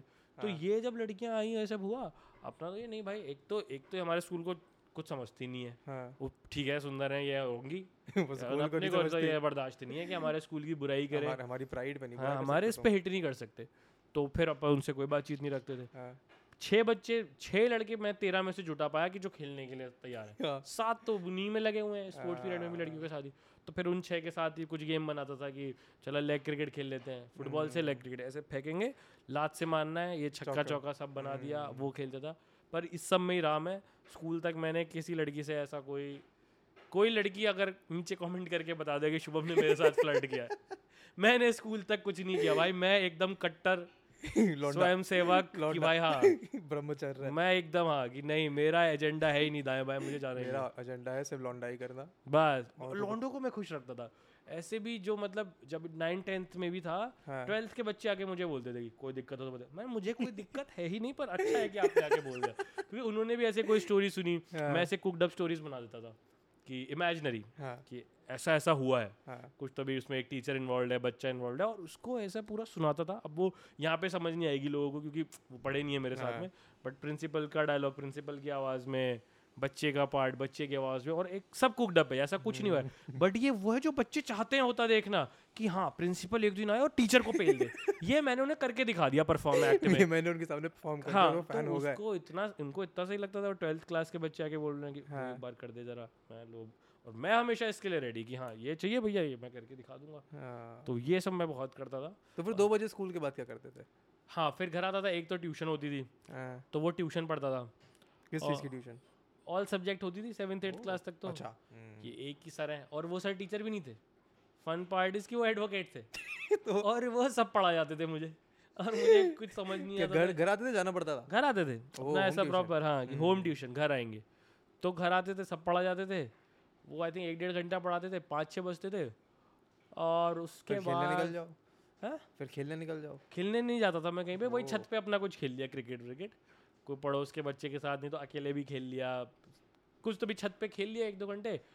और फिर 7-7:30 टीवी तो देखते नहीं थे कुछ, तो भी खा पी लिया। न्यूज़पेपर पढ़ने का शौक़ था तो पढ़ वढ़ लिया ये सब, और जल्दी सो जाता था, 9 बजे सो जाता था मैं। मतलब इतना कुराफात करने के बाद शाम तक तो थकान हो ही जाती होगी, क्योंकि फिजिकल एक्टिविटी स्कूल में बहुत कर ली, फिर खेल वेल लिए, यही होता था मतलब मोस्टली। 11-12 तक भी नहीं, ये सब 9th में मुझे बाहर जाना अलाउ होने लग गया, 9th या 10th ऑनवर्ड्स। 10th से तो मैं जाने लग गया था कि 1-2 बाहर के ट्यूशन, तो फिर 1 घंटे का ट्यूशन है तो 3 घंटे करके आ रहे हैं टाइप, वो तो होता ही है। हाँ फिर थोड़ा ये 10th में ऑनवर्ड्स बाहर जाने लगे, 11-12 में तो और बाहर जाने लगे कि 10th में अच्छे मार्क्स भी आ गए तो थोड़ी सी और फ्रीडम मिल गई। और 11-12 में मुझे बहुत बढ़िया ट्यूशन टीचर मिले, मतलब वो तो बेस्ट टीचर। क्या पढ़ाते थे वो? मैथ्स पढ़ाते थे सिर्फ, मैथ्स के ट्यूशन वाले होते ही हमेशा ऐसे बकचोद सा है। हाँ नहीं वो तो बहुत सही थे इनफैक्ट। तो 11-12 का क्या था मेरा, अब मैथ्स मैंने चॉइस से नहीं ली, टेंथ की साइंस मैंने ली। हाँ। तो टेंथ में साइंस पढ़ के मुझे समझ में आ गया कि ये मुझसे और नहीं पढ़ी जाएगी। यहाँ भी मैंने हार मान लिया, ये नहीं पढ़नी। As I told you, I give up. मैंने 8th मान ली। हाँ, तो मैं तो ट्राई भी नहीं करूँगा, कोशिश नहीं करना। हाँ, कोशिश नहीं करना। बहुत लोग होते हैं ना कि मैथ्स टफ है, हम क्रैक कर क्यों? हम तो हार मान लेते भाई, टफ है हमसे नहीं होगी। तो मैंने टेंथ में वो सब पढ़ा, क्या CH4 कार्बन कंपाउंड ये सब होते हैं, मेरा दिमाग घूम गया। फिजिक्स मुझे फिर भी समझ में आती थी, बायो भी समझ में आती थी, बट केमिस्ट्री मुझे समझ नहीं आती थी कि ये क्या है। तो मैंने छोड़ दी पढ़नी कि भाई नहीं, 11th में नहीं लेनी है। बाकी सारे कॉमर्स के सब्जेक्ट मिल गए, अकाउंट्स, इको, बिजनेस। एक मैथ्स ऑप्शनल था कि मैथ्स लो या फिजिकल एजुकेशन, और मैं फिजिकल लेना चाहता था। अब मेरे पापा ने और कुछ तो कभी बोला नहीं है कि बोले कि मैथ्स तो ले ले, तो मैंने उनका आउट ऑफ रिस्पेक्ट घर वालों का कि चलो कह रहे हैं तो ले लेता हूँ, पहली बार कुछ मांगा है दे देते हैं। तो आज तक कुछ बोला नहीं है करने के लिए, सब चीज़ से एग्री करते हैं। अब वो पढ़ने में समझ में आएगी तो कितनी डिफिकल्ट है यार, ये तो हमें नहीं करनी चाहिए थी, फिर क्या ले लिया। अब 2 साल गया, 11th में ही सब सब्जेक्ट में आ रहे हैं 80s में 90s में नंबर, मैथ्स में 60s में आ रहे हैं। 12th की और टफ हो गई, 12th की इतनी टफ हो गई उसमें इंटीग्रेशन आ गई। और वो ऐसा है ना कि मैं समझना चाह भी नहीं रहा हूँ, वो समझ चाह भी नहीं, चाह के नहीं समझ सकते आप। अगर थोड़ा भी ट्राई करूँ, दिमाग तो है, ऐसा तो है नहीं कि दिमाग नहीं है, चाहूँगा तो कर लूँगा, बट मैं चाह ही नहीं रहा हूँ कि अरे यार ये क्यों पढ़नी पड़ रही है, इससे कैसे मुझे फ्री कर दे। तो स्कूल वाले बोल रहे हैं कि नहीं तुमको पेरेंट्स को बुला के लाना पड़ेगा, वो साइन करेंगे तो होगा। और मेरे पापा ने एक पेरेंट मीटिंग सारी अटेंड किया। मम्मी का ऐसा कि साइन सुन के पता नहीं कौन सी उनकी प्रॉपर्टी नाम करा ले, साइन करने मैं नहीं जाऊंगी, साइन करने पापा को लेके जा। पीटीएम अटेंड करती थी मम्मी, साइन वाइन में पता नहीं क्या होगा, तो पापा को ले, और पापा कह रहा कि मैं साइन करने में मैं नहीं जा रहा, मैं छुट्टी नहीं करूँगा एक दिन अपना, ये वो मैं नहीं जाऊँगा। मैं कह रहा यार, कह रहे घर ले आओ वो पेपर, घर पे साइन कर दूंगा ये वो। इसी उसमें वो फॉर्म भर गया बोर्ड का, सब्जेक्ट चेंज हुआ नहीं। अब प्री बोर्ड में आए मेरे 100 में से 6 नंबर, 100 में से 6 मेरे हिसाब से तो ज़्यादा ही थे, मैं 6 का भी नहीं करके आया था। और स्कूल वालों का ऐसा होगा कि तुम तो सब में 90s में ला रहे हो, 80s में ला रहे हो, ये क्या मैं का बदल दो। अरे अब तो नहीं बदल सकते, तो मैं फिर ठीक है देखेंगे जो होगा, साल खराब हो गया जो भी होगा। तो मैं ज़्यादा ध्यान देता नहीं था। फिर ट्यूशन में मैं गया, मैंने बोला भैया साल तो खराब नहीं होना चाहिए, थोड़ा थोड़ा पढ़ा दो, इसको आप बताओ क्या करना। अच्छा भैया कैसे थे, उनके 2 इंटरेस्ट थे, और हमारे ग्रुप में ऐसे 8-10 बच्चे थे और बच्चों के भी 2 इंटरेस्ट थे, भैया के वो दोनों इंटरेस्ट थे। तो आधे बच्चों को क्रिकेट का शौक था, आधों को टेक्नोलॉजी का था कि कौन सा नया पीसी आ रहा है, कौन सा नया फोन आ रहा है। भैया को दोनों चीज़ों का ही शौक था। भैया क्या है, भैया ऐसे अपना पढ़ाई वढ़ाई उन्होंने पूरी कर ली थी, फिर उनको पैरालाइज हो गए थे, तो वो घर पे ही रहते थे, और पढ़ाते थे, पढ़ाना उनका टाइम पास था, पैसे भी नहीं लेते थे। मतलब भैया इतने सही थे, वो बच्चों से बोल देते थे कि तुमने घर से फीस ले लिया है, बस वही मुझे बता देना, मुझे नहीं भी देनी है तो चलेगा, क्योंकि he was not dependent on this. उनका बढ़िया लाइफ थी अपनी, तो उनको तो ऐसा था कि तुमने ले लिया, बस ये बता देना कि अगर तुम्हारे पापा पूछें कि दिया, तो मैं कह दूं कि हाँ दे दिया, ठीक है। तो बच्चों की प्रॉपर डील होती थी कि भैया ऑडिवन में दे दें क्या, और 1 महीना दें 1 महीना नहीं दें, भैया को सब चलता था कि ठीक है मत दो मुझे फीस, कोई दिक्कत नहीं, अपना करो खर्चे। बहुत नॉमिनल सी फीस थी, फिर भी भैया ऐसे अलाउ करते थे बच्चों को। तो भैया बहुत ही चिल, मतलब आमिर खान तो क्या बनाया था उसमें, तारे ज़मीन पर, जो भैया थे चैनविन अच्छे टीचर, बच्चों को उनके लेवल पे आके समझाना और समझना। और 1 घंटे की उसमें आधा पौना घंटे तो ये, जैसे मेरा उनका ये चलता था, मैं बोलता था कोहली बढ़िया बैट्समैन है, वो बोलते थे रोहित बढ़िया बैट्समैन है, हमारी इस पे डिबेट चलती थी। बाकी बच्चों की फ़ोन कौन सा आया, भैया उस गेम की बता दो, ये कर दो, तो टेक्नोलॉजी वाले में बच्चों भैया यही सब करे। फिर उन्हें याद आता कि नहीं पैसे तो तुम पढ़ने के ले रहे हो, तो आखिरी 10 मिनट एक क्वेश्चन तो कर जाओ यार आज प्लीज़, ऐसे आउट ऑफ गिल्ट। तो एक क्वेश्चन वो हमें करा देते थे। अब जब एग्जाम पास आने लगे तो सब बच्चे थोड़ा सीरियस हुए। मैंने बोला कि भैया इनका पता नहीं क्या चल रहा है, मुझे 6 नहीं लाना है, मुझे 6 नहीं पास करवा दो बस। और ये इंटीग्रेशन तो मुझसे होगी नहीं, अब बताओ क्या कर सकते हैं। तो कह रहे फिर एक काम करिए, 56 की तू छोड़ ही दे, बाकी मैथ्स 44 की है जिसमें स्टैटिस्टिक्स, प्रोबेबिलिटी, बुलियन वगैरह होता था, ये सब, मतलब ऐसे नंबर वाली मैथ्स। वो अपना जब जैसे नंबर में ये ABCD घुस जाते ना, फिर ये सब साइन कोस मेरे को समझ आता। तो कह रहे जो सिंपल वाली है तू 44 का एम कर, और 44 भी अच्छे से करेगा तो 33 तो आ ही जाएंगे, पास तो ही जाएगा। मैंने कहा ये अपना सही है। तो मैंने वो किया, उनके साथ मेहनत की। स्कूल वालों को तो मैंने छोड़ दिया। हाँ। तुम मुझे फेल करो, जो मर्जी करो, मुझे फिर मेरा एडमिट कार्ड दो, बाहर में जाओ, मुझे मतलब नहीं है। हाँ। तो मैं पूरा समर्पित हो गया भैया को, जो वो सिखाते मैं करता, सब करता। और फिर मैंने दे दिया एग्ज़ाम। अब उसके बाद एग्ज़ाम वाले दिन मुझे याद है भाई, घर से एग्ज़ाम तक के रास्ते जितने मंदिर है मैं सबसे आगे रुका कि प्लीज़ ये पेपर मुझे कर, क्योंकि ये मैं इस पेपर में लिटरली भगवान भरोसे था। बाकी वो तुम्हें पता है कि मैं पढ़ के आया हूँ, मैं निकाल दूंगा, मुझे सब आता है। इसमें मैं सारे मंदिरों के आगे मैं रुका, वैसे कैलकुलेट कर रहा हूँ कि ओह आज थर्सडे को पेपर है, साईं बाबा का मंदिर दिखा है, हो जाएगा सही, ऐसी कैलकुलेशन लगा रहा हूँ। सब जाके पेपर दे के आ गया। उसके बाद CA का एंट्रेंस देने गया। अब उसमें मैंने ऐसे उस लेवल पे क्या मन्नत मांग सकते हैं, ऐसी मन्नत जो मैं अकेले पूरी कर सकूँ, उससे फैमिली जिसमें इन्वॉल्व ना हो टाइप्स। तो कि मैं क्रिकेट नहीं खेलूंगा भाई जब तक मेरा रिजल्ट नहीं आ जाता पास का, तो मैंने खेलना छोड़ दिया और मैं अब टाइम बचा तो फिर सीरियसली पढ़ाई कर रहा हूँ। उसी चक्कर में मैंने वो उसमें अच्छे मार्क्स ले आया था एंट्रेंस में, क्योंकि और कुछ किया ही नहीं था, पढ़ता था सिर्फ। और पढ़ाई में भी बच्चों के क्या डाउट्स होते थे बाकी बच्चों के, कि सर अगर किसी बच्चे का, मतलब बाकी बच्चों के तो होते थे कि अकाउंट्स में ये समझा दो, लॉ में ये समझा दो, मेरा क्या होता था सर अगर किसी बच्चे का सीपीटी निकल जाए और वो मैथ्स में एक सब्जेक्ट में फेल हो जाए बोर्ड में तो उसका क्या होगा, तो कि बेटा फिर तो उसे फिर से देना पड़ेगा, ये भी काम नहीं करेगा। मैं अरे यार, फिर मैं और मेहनत से कि ये तो निकालना ही है जो भी हो ये हो। और मुझे याद है क्लास में था मैं, रिजल्ट आया देखा मैंने बाकी और सब्जेक्ट में पास, भाई मैथ्स किधर है गए 44 का अटेम्प्ट किया था 48 आए मेरे, बहुत बढ़िया। भगवान में मेरा भरोसा हो गया उस दिन से और आज तक है कि कोई तो सुन रहा है, भगवान पे भरोसा हो गया उस दिन से। सच में अब कुछ भी मुझे मिलता है और मेरा ऐसा भगवान के साथ मेरा ऐसा है कि कुछ मिलता है तो मैं थैंक यू बोल देता हूँ, कुछ चाहिए होता है तो वो मांगता है। बहुत क्लियर रिलेशनशिप है, कोई मैं घंटों पूजा नहीं करता, कोई मेरा कुछ नहीं है, मेरे को ये नहीं लगता कि मैं मंदिर जाके ही सर झुकाऊँ तो है, सुबह उठे बोल दिया, सोने से पहले बोल दिया। That is a good, हाँ ऐसे ही इतना ही प्रैक्टिस करना चाहिए। और हमारा बेस्ट मुझे अपने रिलीजन की चीज़ लगती है कि हमारा सेलिब्रेशन वाला रिलीजन है, तो भाई पूरा महीना आप देखो आज दिन आज ये एकादशी आज ये सेलिब्रेशन में निकल जाता है पूरा साल, तो उससे इकोनॉमी भी रनिंग रहती है, बेस्ट है हमारे लिए। इस टर्म से मुझे बहुत सी लगता है कि पूरे साल त्योहारों में हम बिजी रहेंगे, हैप्पी वाइब रहेगी, खर्चे करेंगे, इकोनॉमी रन करेगी और वरी करने का रीज़न ही नहीं है हमारे पास। कुछ होगा उस त्यौहार में गरीब आदमी अपने लेवल पे मना के खुश है, अमीर अपने पर सब खुश रहते हैं, सेलिब्रेशन का माहौल रहता है। और मुझे लगता है इतना ही होना चाहिए, हम फोर्स ना करें ये मत खाओ वो कुछ नहीं मेरा। अगर मैं कुछ नहीं भी खा रहा हूँ कुछ कर रहा हूँ वो मेरी सब पर्सनल चॉइस है, रिलीजन मेरे को नहीं लगता कि हमें वो डिक्टेट करता है, मैं उस रीजन से करता हूँ। तो बट हाँ मुझे उस दिन से लगता है कि भाई भगवान है तो, और सुन भी लेते हैं और मुझे नहीं लगता कि भगवान सिर्फ देते हैं, मेरे को भगवान पनिश भी मुझे इधर ही कर देते हैं। पनिशमेंट भी मिलती रहती है कि अगर if I have done something wrong I will tell you. क्या स्कूल में मैंने एक बार किया था, तो स्कूल में कुछ तो मैं एक बार बहुत जल्दी बीमार पड़ गया कि गर्मियों में जॉन्डिस हुआ, डेंगू के सीजन में डेंगू हो गया और पूरा 2 महीना छुट्टी हो गई स्कूल की सब। तो मम्मी को लगा कि भाई कुछ तो गलत चल रहा है इसके साथ में, तो डॉक्टर के पास तो ले जाएंगे पंडित के पास भी ले जाएंगे। हाँ तो वहाँ भी ले गए मुझे। और उनका क्या होता है वो आपको बेसिक अच्छी चीज़ें बताते हैं जो मुझे लगता है इन जनरल भी लाइफ में करनी चाहिए कि कुत्ते को खाना दो, गाय को खाना दो, ये तो करना ही चाहिए। वो अच्छी बातें बताएंगे, अरे वो हम करेंगे तो वैसे ही अच्छा होगा हमारे साथ। तो वो वही कि पेड़ को पानी दो, कुत्ते को खाना दो, गाय को ये दो। तो और मुझे तभी भी लग रहा है कि हाँ ये तो करना ही चाहिए, आप क्या बता रहे हो इसमें, इससे मेरा क्या ठीक होगा। मतलब बीमार में पड़ना था, पड़ गया यार। और मतलब कि गर्मी में बीमार पड़े, साइंस है इसके पीछे कि अगर आप गर्मी में एक बार बीमार पड़ोगे पूरा सिस्टम आपका वीक हो जाएगा, उस वीकनेस से आप उभरे नहीं, इतने में डेंगू आ गया। तो साइंस थी उसमें क्या, ये कुत्ते को खाना तो वैसे भी देना चाहिए, इसलिए तो इस लालच में थोड़ी देना चाहिए तेरे को मैं बीमार ना पड़ूंगा, अरे उसको इन जनरल भी दो यार। बट चलो वो सब हुआ मेरा। और उसने बोल दिया कि और इसको मंगलवार के व्रत रखवाओ, रखे मम्मी ने कहा कि रख ले, एंथू में रख लिया कि ठीक है चलो ये भी कर लेते हैं। अब अच्छे जा रहे थे व्रत, उसमें स्कूल में मैं याद रखता था कि टिफिन ही नहीं होता था, आज मुझे नहीं खाना घर जाके खाना।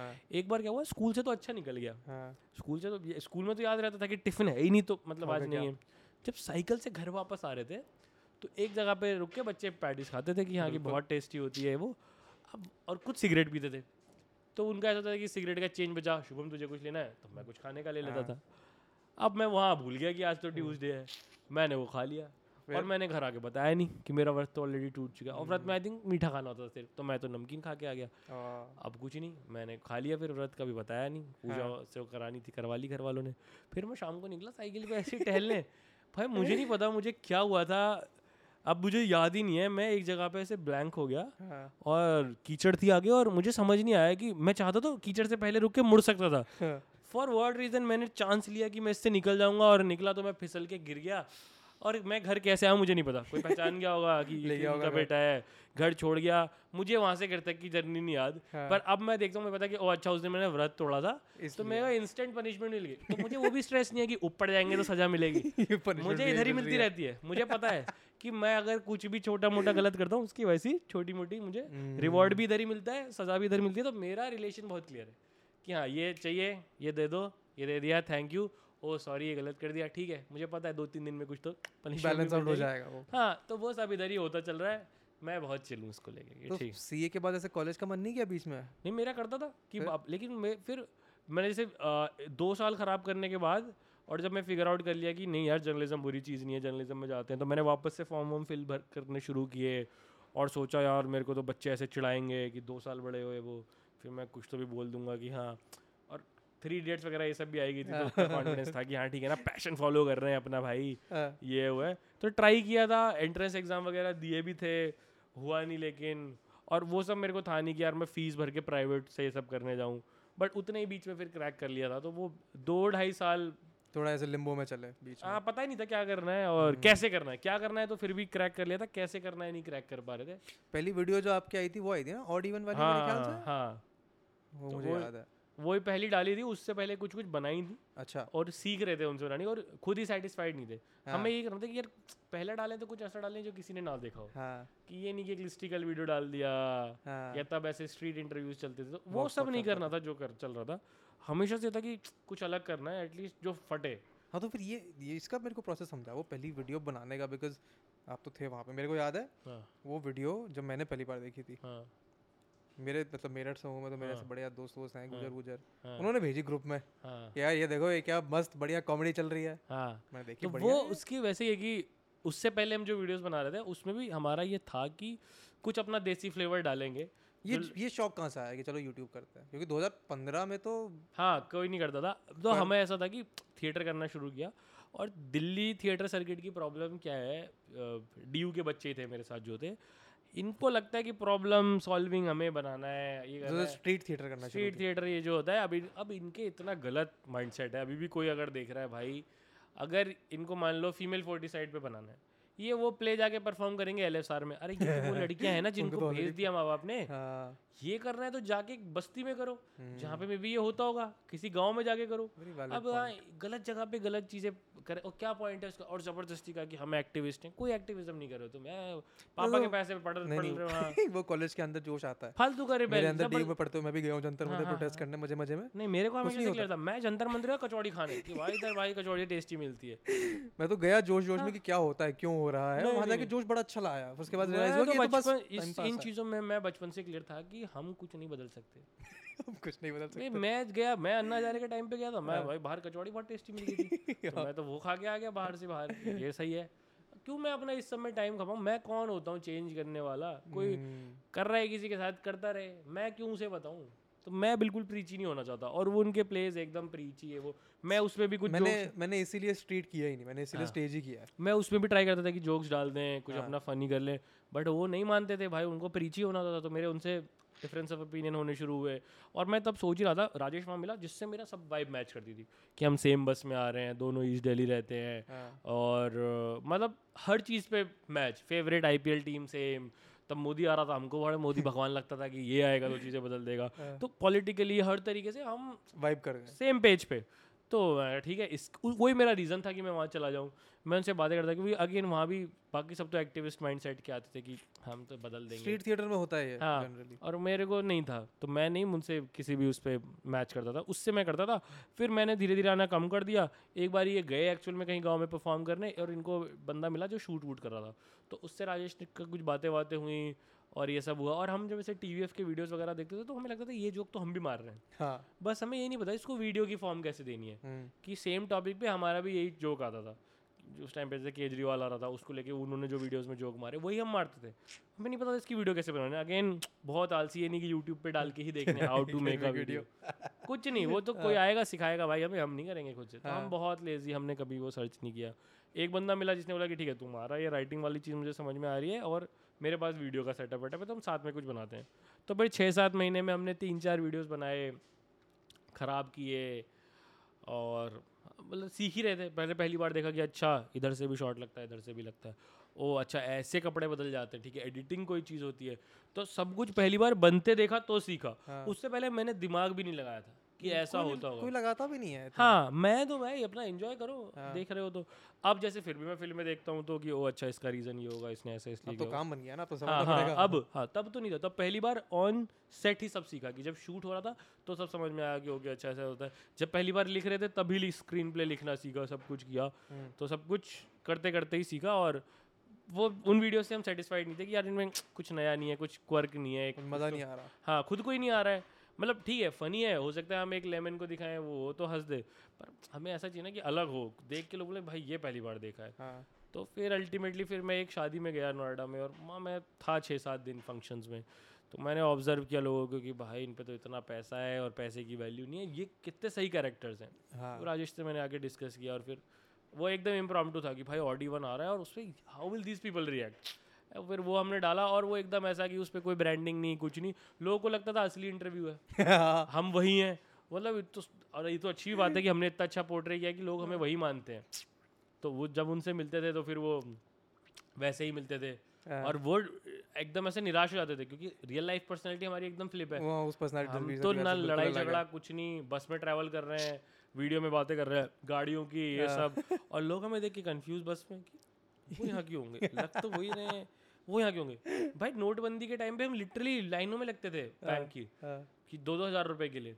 पर यही हमारे सबसे अच्छा रहा मुझे कि अब जो आगे शोज़ लिखेंगे जो भी नहीं, या जो भी रील्स कुछ भी कंटेंट बनाते हैं उसमें यही सब काम आता है हमारे कि जो हमने इतनी ऑब्जर्वेशन रखी।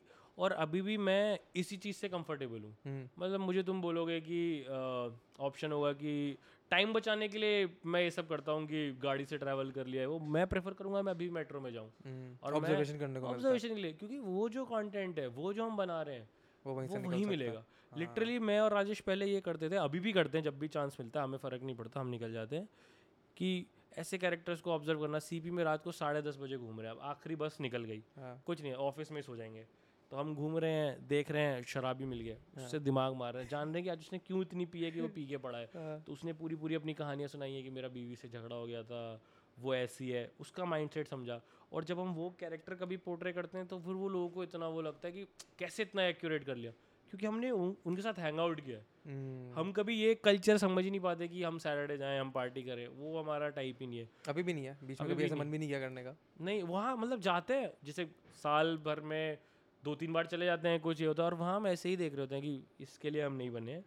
इसके बाहर जो हो रहा है, कल का ही मैं बताता हूँ, कल एक इवेंट था, अंदर बहुत शोर शराबा ये सब अपना है कि भाई बाहर निकलो, दारू पीनी नहीं है, खाना अच्छा है नहीं, बाहर निकले, बाहर किसका झगड़ा हो रहा है, ये हौज खास की बात है, हौज खास विलेज में देखा होगा कि बाहर लोग खड़े रहते हैं, they are trying to poach you कि हमारे आओ, हमारे आओ, और उसमें किसी ने दूसरे में कोई एंट्री कर रहा था, उसने अपने में खींच लिया, उसके बाद उनका जो झगड़ा हुआ है, और हमारा है कि भाई हाथ चलाओ, मुंह जबानी क्या लड़ रहे हो।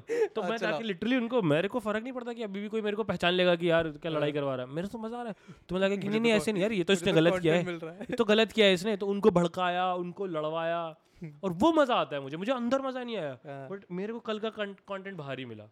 मैं अंदर की मेरी कोई मेमोरी नहीं है, वहाँ अंधेरे में क्या हो रहा था, इतने लाउड म्यूजिक में, मुझे कुछ याद नहीं है। बाहर वो मैंने लड़ाई देखी, मैं सेटिस्फाइड घर वापस आया कि हाँ आज मैंने एक लड़ाई होती करके कंटेंट, हाँ आज मैंने लड़ाई होती हुई देखी। मैं बनाऊंगा तो मैं इनकी स्टोरी बनाऊंगा, मैं उनकी नहीं। उनको मैंने भड़काया, थोड़े घूसे घूसे चले, और ऐसी लड़ाइयों में हमेशा भाई सबसे कमजोर बंदा है वो भी एक रख देता है, उसे पता है 10 लोगों के साथ एक मेरा भी चल जाएगा। वो सब देख के मेरे को मजा आता है कि सड़क पे जो हो रहा है। That is also the kind of characters वगैरह जो आप प्ले करते हो, ये सबने देखे हैं, बट सबके ऐसे पासिंग में निकल जाते ना कि हाँ देखा तो है, कोई अटेम्प्ट ही नहीं करता उन्हें करने का। और मुझे लगता है यही करो भाई, एवरी मदर एवरी ब्रदर, ये तो हो गया, मतलब वो तो 4-5 वो तो काफी कब से हो रहा है सड़क पे, क्या है। और ऑडियंस है इसकी भी, मेरे ख्याल से तो इसी की ऑडियंस है। हाँ, मासी नहीं भी है तो अपनी एक कल्ट तो है इसका, और मैं नहीं, इसकी ऑडियंस ज़्यादा फिर डेडिकेटेड है मेरे हिसाब से, मैं तो इसी का अटेम्प्ट करता हूँ मैं तो। तो फिर ये कैसे हुआ जो आपने वेब सीरीज वगैरह करी हैं, how did that come to be? वो I think I became friends with right people, वो तो उसका ही है कि मैं बताता हूँ, मैं जैसे अगेन मुझे पता है ना मुझे क्या नहीं आता, तो मैं I am not a great, क्या मैं बेसिक एक्टर भी नहीं हूँ, ठीक है। मैं जितने भी शोज में भी एक्टिंग कर रहा हूँ मैं वही कर रहा हूँ जो मैंने देखे हैं। मुझे बना दोगे कल को तुम मुकेश अंबानी का लड़का, मेरे से पुल नहीं होगा क्योंकि मैंने देखा ही नहीं है। मुझे बना दो अभी तुम एक भिखारी का लड़का, मैंने देखे हैं शराबी, ये सब मैं कर लूँगा। तो मैं वही करता हूँ, बट वही है कि मेरे दोस्त हैं TVF में और ये सब, उन्होंने मेरा देखा था तो लिखते टाइम ही, या शायद उनको हमेशा से था कि इसको ही लेना है, तो उन्होंने लिया मेरे को। फिर वो एक मेरा फ्रेंड सर्कल ही है अभी, तो वही काम देता रहता है मुझे। वो लिखते हैं, वो एक राइटर है, डायरेक्टर है, वो सब लोग हैं, और उनको याद रहता है कहीं ना कहीं कि हाँ इस ये उससे करवा लेते हैं, अगर ऐसी कहानी है जिसमें ये लड़का फिट हो सकता है तो उसको डाल देता है। वैसे ही मिलता है मुझे, एक के देख के मेरे को दूसरा मिला है, और अल्टीमेटली मुझे पता है कि मैं खुद से लिख लूँगा। अच्छा, अपने लिए तो मैं लिखना शुरू भी कर चुका हूँ, मैं शोज़ लिख रहा हूँ। बनाऊंगा। बीच में आपने वो भी तो चलो शुरू करा था चैनल अपना एक। नहीं अब यार यूट्यूब से हो गया है एज मतलब कि मेरे को यूट्यूब वाले चैनल तो यूट्यूब चैनल से मेरा हो गया अब वो करके हो गया। अब मेरा ओटीटी वाला है कि मतलब ठीक है मेरे 2 प्लेटफॉर्म पे अभी शोज़ हैं, तीसरे पे आ जाएगा अभी बहुत जल्दी। तो मेरा है कि ठीक है सबने मेरा काम, तीसरे पे भी मतलब एक शो तो है उसमें मेरा छोटा कैरेक्टर, बड़े वाला प्रॉपर आ रहा है अभी एक और प्लेटफॉर्म पे। तो मुझे वो है कि अब ये लोग मेरे को जानते हैं और मैं लिख सकता हूँ, सबसे मेरे को अपनी स्ट्रेंथ वही लगती है कि मैं लिख सकता हूँ, तो फिर मैं वही करूँगा। एंड क्योंकि मैं बहुत लोगों का देखता हूँ कि सिर्फ एक्टर होकर सर्वाइव करना बहुत डिफिकल्ट है। वो तो है, सिर्फ एक्टर होकर सर्वाइव करना तो बहुत डिफिकल्ट है। और उसीलिए फिर वो बेचारे आपको रिप्लेस करने के लिए हज़ार लोग खड़े हैं लाइन में। जो हम प्ले कर रहे हैं स्पेशली, क्या हम प्ले कर रहे हैं 22 साल का यंग लड़का, 23 साल, वो तो इतने सारे हैं ना, वो तो ऐसे आप रिप्लेसेबल हो। और दूसरा क्या है मैं देखता हूँ ये जो पूरा कास्टिंग वाला है ना, ये भी ऐसा है प्रोसेस, जैसे मैं देखता हूँ कि कास्टिंग से तो मेरा आज तक कुछ क्रैक हुआ ही नहीं है। मैं हमेशा तभी सेलेक्ट हुआ जब उनको मैं ही चाहिए था, तो बस कैसे भी थोड़ा बहुत हुआ ऊपर नीचे, बट मैं हो गया because they always wanted me. But जब भी मैंने ऑडिशन दिया है मैं देखता हूँ जिस लड़के ने लिया है वही प्ले कर रहा है जिस लड़के ने ऑडिशन लिया वही क्योंकि वो भी हमारी एज के ही है, कैरेक्टर यही है, 24 year old boy, 25 year old boy, वो भी वही है, मैं भी वही हूँ। अब उसके बाद उन्होंने क्या किया, भाई 10 मंगाए बेस्ट, देखा कि हाँ इसकी ये चीज़ उठा के सबसे हमारा आई थिंक कभी पहुँचा ही नहीं होगा डायरेक्टर तक हो सकता है। तो इसको लेकर तो मैं बहुत क्लियर हूँ कि इस वे से तो मैं जा नहीं पाऊँगा। लिखना आता है, इतने अच्छे दोस्त हैं अपने जिनके साथ मिलके बना लेंगे, तो उन्हीं के साथ मिलके क्रिएट करना। एंड जब लिखेंगे अपने लिए खुद को सोच के ही तो हो जाएगा, काम भी हो जाएगा उतनी। वो तो अब अपनी है कि हम बोलेंगे ये वाला हमें ही करना है तो प्लेटफॉर्म भी मना नहीं करेगा और खुद तो लिख ही रहे हैं अपने लिए तो चांस मिल जाएगा। तो ऐसे यूट्यूब से क्यों मन उठ गया? वो फिर मेरे को उतना रिवॉर्डिंग नहीं लगता कि यूट्यूब पे मैं बना के डालूंगा फिर उसमें ब्रांड को लेके आना। अच्छा, कमाने का तरीका फिर यूट्यूब से तो मेनली ब्रांड ही है ना। और फिर मतलब अब हो गया वो मेरे को है कि जब एक स्टोरी अब बना सकते हैं, जो शोज देखते हैं उन्हें देख के ही लगता है कि हाँ यार सिमिलर कहानी हम भी सोच सकते हैं, सोचते हैं ही, तो बस वो लिख के बनानी है ही ना। अब तो अब फाइनली लिखनी शुरू कर दी है, कुछ कुछ ग्रीन लिट भी हो गए हैं तो उनको अब लिख रहे हैं, बनाएंगे। बेसिकली यूट्यूब से अब इवॉल्व हो गए हो कि हाँ हो गया। तो लोग किस चीज़ के लिए ज़्यादा पहचानते हैं? जब पहचानते हैं तो यूट्यूब के लिए पहचानते हैं, शोज़ के लिए पहचानते हैं, रील्स के लिए पहचानते हैं, तीनों के लिए। मुझे लगता है कि वही लोग हैं मेरे 3-4 लाख, उन्होंने मेरा सब देखा है तो मैं ऐसे, मुझे 50 लाख लोग नहीं जानते, मुझे 8-10 लाख लोग जानते हैं और वो मेरा सब देखते हैं। वो यूट्यूब पे जो मैं ऐसे रिव्यूज़ करता हूँ वो भी देखते हैं, वो मेरे रील्स भी देखते हैं, वो और मेरा हॉस्टल डेज भी देखते हैं, मेरा शोज़ भी देखते हैं। तो सबसे मुझे लगता है कि वो एक सब कुछ देखते हैं, उतने ही है, ऐसे बहुत सारे नहीं है। वैसे मन नहीं करता कि ऐसे 8-10 लाख तो बहुत है, पर ऐसे 8-10 करोड़ हो तो मज़ा आए। ठीक है इतने, मतलब मेरे को ऐसा कुछ नहीं है कि भाई अपने को कुछ, ये मैं गोल्स ऐसे सेट नहीं करता। क्यों? ऐसे जैसे चल रहा है बढ़िया है। अल्टीमेटली तो हमें कहानियाँ सुनानी है ना अपनी। हाँ, तो जितने लोग सुन रहे हैं ठीक है, नंबर्स के पीछे मैं नहीं भागता कि और बड़ा नंबर होना चाहिए और फॉलोइंग होनी चाहिए। जैसे रील्स का मैंने क्रैक किया है तो उसमें मेरा ऐसा नहीं है कि मेरे तो 500 के होने चाहिए, जैसे मुझे कुछ फील भी नहीं होता। लोगों का मैं डालता हूँ कि जैसे मेरे अभी 300 के हुए ठीक है, अब लोग मुझे बता रहे हैं ठीक है एक जस्ट अनदर नंबर ना। मेरे को उससे मजा आता है कि हाँ ये रील पे 1000 बंदों ने हा हा रिएक्ट किया। वो इमोजीज जो हंसने वाली डालते हैं वो मुझे चाहिए कि हाँ वो ज़्यादा होनी चाहिए, वो ज़्यादा तक फैलनी चाहिए। बट उसमें मुझे भी लगता है कि थोड़ा सा तो मैं ऐसा इंटेलिजेंट कंटेंट भी डाल ही रहा हूँ, तो हो सकता है सबको मासी ना हो वो उतना, और मुझे उतना वो करना भी नहीं है। बट हाँ जैसे अभी मैंने ऑफ लेट मैंने और राजेश ने ऐसा क्रैक किया कि हमें लॉन्डो के लिए हम बना रहे हैं ना, तो उनकी बातें करते हैं, तो दारू सुट्टा मुठ इस पे हम कंटेंट बनाते हैं, वो बहुत चलता है। एक मुठ पे हमारी रील है, वो कुछ तो 20-25 मिलियन है और उससे पहचानते हैं लोग। पार्क में एक दिन भागता भाग रहे हो आपकी, मैंने वो मैस्टरबेशन वाली रील देखी और सब रुक गए आसपास की क्या है, पॉर्न स्टार के साथ घूम रहे। बट ठीक है मुझे पता ना कि लॉन्डो का मैंने क्रैक कर लिया, कि यही मैंने ऑब्जर्व किया कि 4 लड़के बैठते हैं, क्या ही बातें करते हैं, घूम फिर के बंदी दारू सुट्टा मुठ। अब उसको रिलेट करवाना है तो उससे करवा सकते हो, उस पे फिर हम बनाते हैं, वो चलता है तो ठीक है। तो मेरे को वो नहीं है कि मेरे को इतने फॉलोअर्स हो या वो, बट मैं जो बना रहा हूँ, जो मैं पोस्ट कर रहा हूँ उस पर ये अप्रिसिएशन ज़्यादा आएगा तो ऑफकोर्स अच्छा लगेगा। बट मुझे पता है जैसे बहुत सारी चीज़ें मैं एकदम ऐसी वाली बनाता हूँ कि एक जैसे पता नहीं कितने लोगों ने देखा है कि नहीं। आज तक का एक है क्राइम वाला शो आता है ठीक है, उसे शम्स ताहिर खान करके एक जर्नलिस्ट है, वो सुनाते हैं, तो वो क्राइम स्टोरीज सुनाते हैं और वो बहुत बढ़िया सुनाते हैं, कुछ पढ़ के नहीं कुछ नहीं, वो एकदम ओल्ड स्कूल जर्नलिस्ट है। और मैं लॉकडाउन में बहुत देखी उनकी। हाँ। और सुनाते भी बहुत इंटरेस्टिंग तरीके से हैं। और मैंने उनका उनको भी इवॉल्व होते हुए देखा कि वो पहले स्टूडियो में कहीं ऑफिस में कहीं भी बैठ जाते थे कि पार्क में बैठ गए ऐसा माइक लगा के और एक कैमरा पे उनका रिकॉर्डिंग चल रही है कि और कहानियाँ बढ़िया होती हैं क्रिमिनल्स की कि ऐसा हुआ वैसा हुआ।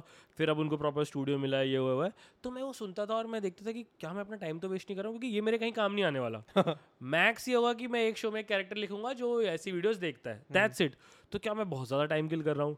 या ऐसे ही दो क्रिकेट वाले हैं आज तक के, विक्रांत गुप्ता ये वो स्पोर्ट्स जर्नलिस्ट, तो उनको मैं बहुत सुनता था। अब उससे ना मेरी क्रिकेट की नॉलेज में कुछ ऐड हो रहा है ना कुछ, गिल्टी प्लेजर बोलते हैं ना, मेरा वो था।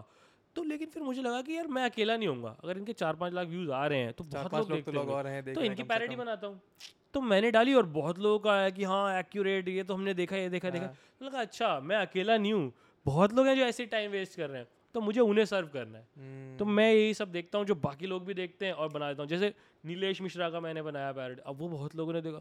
अब मुझे ही लगता था कि क्या मैं ही देख रहा हूँ, क्या ये मैं ही बना रहा हूँ, क्या मतलब मुझे ही ऐसा लगता है। बट फिर जब बना के डाला तो पता चला और भी बहुत लोग हैं जो उससे रिलेट करते हैं। ये मतलब मासी नहीं है वो, बट अगेन अपने जैसे हैं बहुत सारे जो देखते हैं।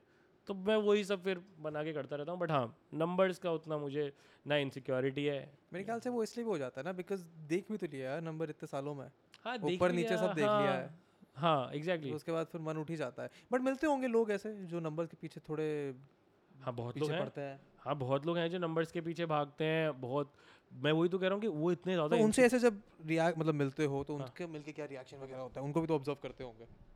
लोग तो बहुत बहुत इनसिक्योर होते हैं, उनका तो मतलब टेंशन में रहते हैं कि बढ़ नहीं रहा है, ये नहीं हो रहा है, क्या नहीं हो रहा है वो। और मुझे लगता है वो इसी रीज़न से और ज़्यादा होते हैं कि this is everything for them, they have cracked basically. मान लो अगर किसी ने रील्स क्रैक कर लिया है तो उसके लिए वो एक तरीके का हैक है। मैं तो ultimately I am a story teller ना। Tomorrow if Instagram is not there, मैं तो फिर भी कहानी लिख के सुना सकता हूं, कहीं ना कहीं लिख दूंगा, सुना दूंगा, कुछ करो। मेरे लिए मीडियम है, I am not dependent on medium. जो मुझे लगता है थोड़े से मीडियम पे डिपेंडेंट है उनको थोड़े से फिर ये सब डर होते हैं कि। और लॉन्जिटिविटी की गेम है, मुझे लगता है कि भाई अगर गेम तो लंबा खेलने वाली है। 15 से 22 2015 में शुरू किया था, अभी 22 आ गया। अगर 7 साल से मैं रेलेवेंट हूँ तो मतलब कुछ तो ठीक है ना, क्यों भागना है? आराम आराम से चलते हैं और पब्लिक को मज़ा आ ही रहा है तो आता रहेगा। काम तो कहानी सुनाना है, ये अच्छा लगा मेरे को सोच, काम तो कहानी सुनाना है, वो सुनते रहेगी जनता। तो फिर ऐसे जब घर के अंदर ही कॉम्पिटिशन आ जाता है हाँ, तो तब कैसा लगता है? मेरे कंपटीशन तो वैसे मजाक में कह रहा हूँ, बट ऐसे खुद को कैसा लगता है जब आपको दिखता है कि आपकी छोटी बहन मुझे तो बहुत सही लगता है, मतलब इतना अच्छा कर रही है। मेरा बस उसको ये रहता है कि भाई जो जो मेरे से मिस हो गया तो वो भी कर ले।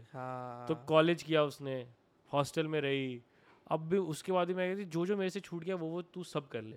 मैं बोला और पढ़ना है, नहीं पढ़ना है ठीक है। तो इसमें भी घर वाले आई एम अज्यूमिंग बहुत ही प्रोएक्टिव रहे कि हाँ ठीक है, देखो जो करना है कर, खुश रह। हाँ, क्योंकि लकीली हमारा ये हो गया कि हमने बहुत साल ऐसे मतलब जैसे मैंने फिर भी किया, बट शलोनी के केस में भी हो गया कि उसका जो ऐसा स्ट्रगल वाला पीरियड है वो पढ़ाई के टाइम पे था कि उसने अगर पढ़ते पढ़ते जो वीडियो डाले नहीं चले या वॉटेवर, उतने मन से बनाए भी नहीं, बट जैसे ही उसने अच्छे से करना शुरू किया तो उसको भी रिजल्ट मिला, और जैसे ही मैंने अच्छे से करना शुरू किया मुझे भी रिजल्ट मिला। तो जब रिजल्ट आने ही लग गए, घर वाले तो रिजल्ट ही देखते हैं ना अल्टीमेटली, तो उन्होंने वो वाला फेज हमारा देखा ही नहीं कि 3 साल से कर रहे हैं कुछ नहीं हुआ, क्योंकि उस टाइम तक हमने उन्हें बताया नहीं था। और वो उस एज में हो गया कि जब हमारे पास लग्जरी थी कि हम दोनों ने ये ऐसा मतलब जब कुछ रिवॉर्ड नहीं मिल रहा है, वो फेज़ हमारा 17 से 20 वाला रहा है। तो ठीक है, उस एज में वैसे भी वो कुछ एक्सपेक्ट नहीं करते, और by the time we turn 21 या 22 की अब कमाना ही है, तो तब तक उतने एबल हम हो ही गए थे कि रिवॉर्ड आने लग गए। तो घर वाले तो अल्टीमेटली वही चाहते ना कि तुम सेटल हो जाओ, बस खुश रहो, ऐसे परेशान ना रहो, स्ट्रगल ना करते रहो।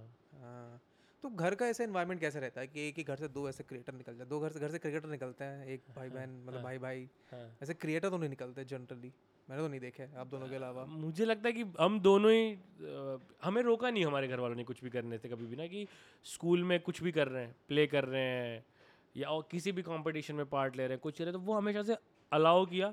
एंड अलाउ ऐसा नहीं कि परमिशन भी लेनी पड़ती थी, हम तो आके बताते ही थे कि हमने ये कर लिया, और उसमें अगर उनसे कुछ चाहिए फीस ये वो, तो उसके लिए I think they were always. And तो was it unique to your home या फिर आपके आसपास दोस्तों दोस्तों में भी ऐसी माहौल था घरों में?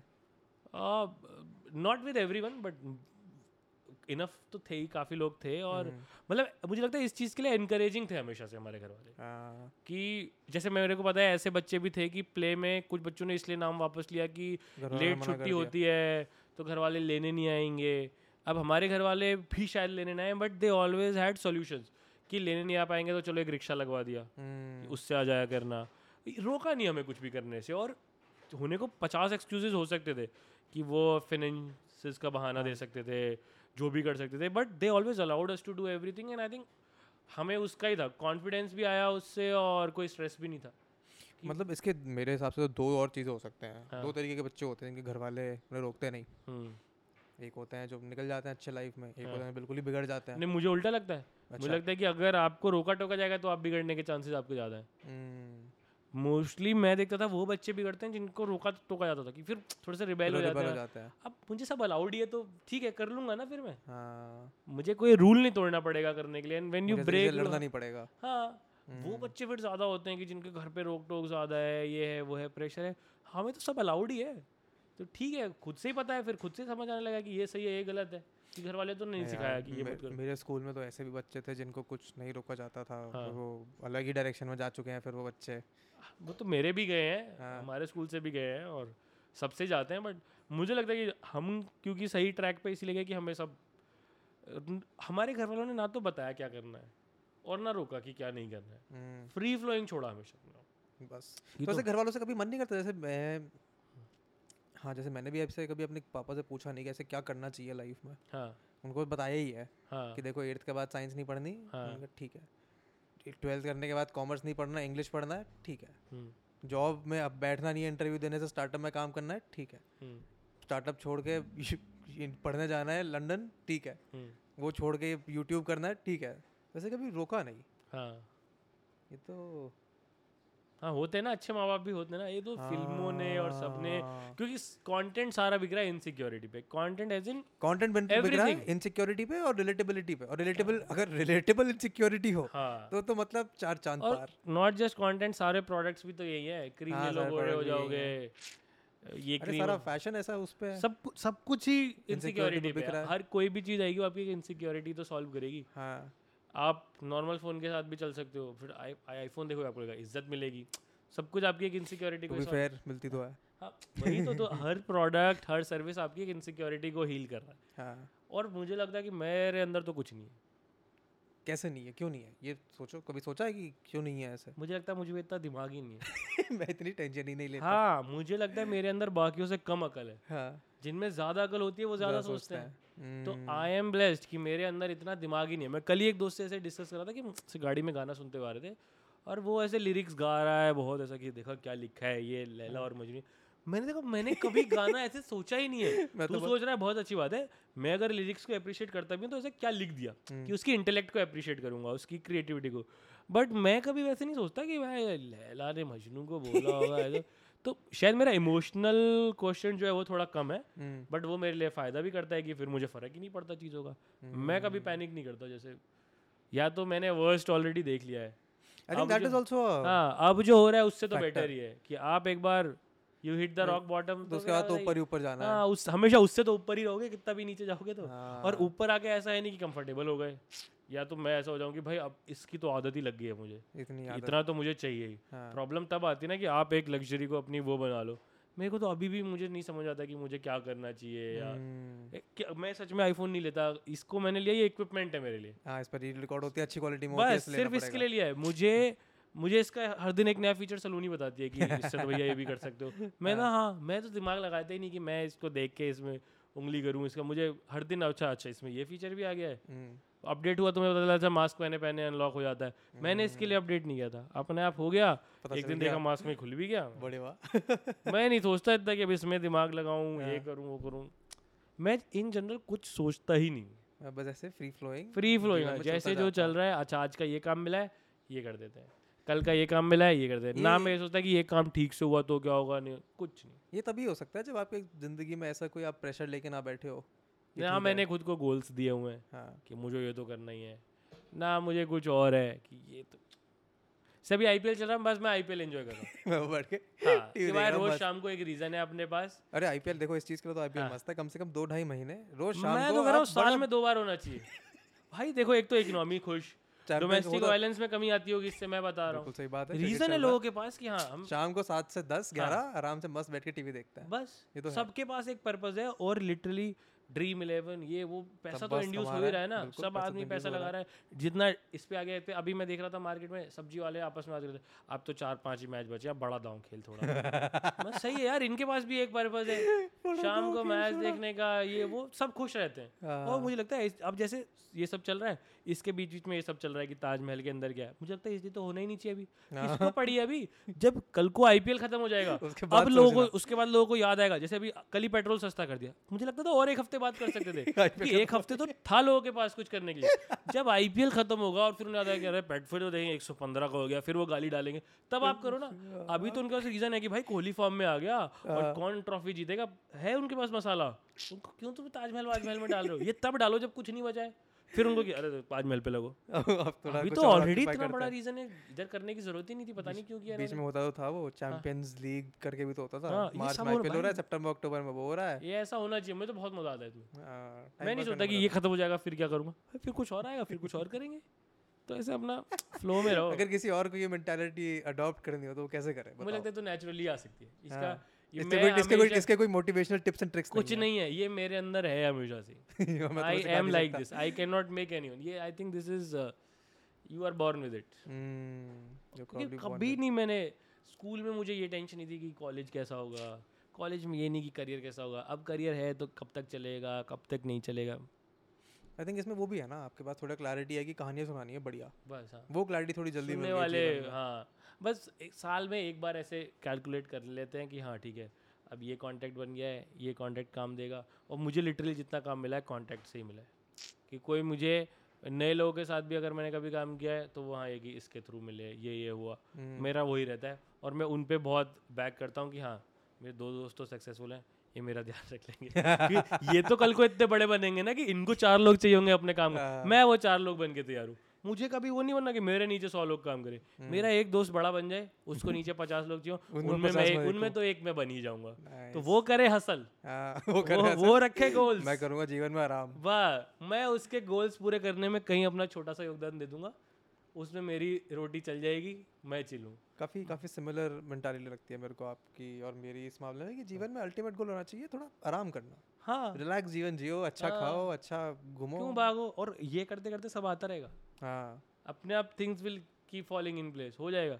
अब ये IPL शुरू होने से पहले मैंने नहीं सोचा था कि मैं 5 मैच स्टेडियम में देखूंगा। हाँ, तो 5 मैच देखा जाके मैं 5 देख लिए भाई, मुंबई के सारे स्टेडियम में मैंने एक मैच देखा, कुछ में 2 भी देख लिए। पहले मैच की मैंने टिकट खरीदी, बड़ी महंगी टिकट, प्लास्टिक की कुर्सी पे बिठा के 2500 में दिखा रहे हैं। तो पहले तो मैंने वो किया कि यार प्रिविलेज को अपने एहसास किया उसका, कि मेरे पास प्लास्टिक की कुर्सी पे मैच देखने के लिए 2500 रुपये हैं, और मुंबई जाके यहाँ वो भी नहीं। हाँ, नहीं, मैं शूट पे गया था, वहाँ मैच देखने नहीं गया था, ठीक है, छुट्टी हो गई थी जल्दी तो मैं चला गया, क्योंकि मेरे को एक ही लगता है। और फिर मैं वैसे कि यार और तो कुछ खर्चा है नहीं, मैच तो देख सकता हूँ, बट मैंने अपने प्रिविलेज को अभी पहले एहसास किया कि I am one of the few who is doing this.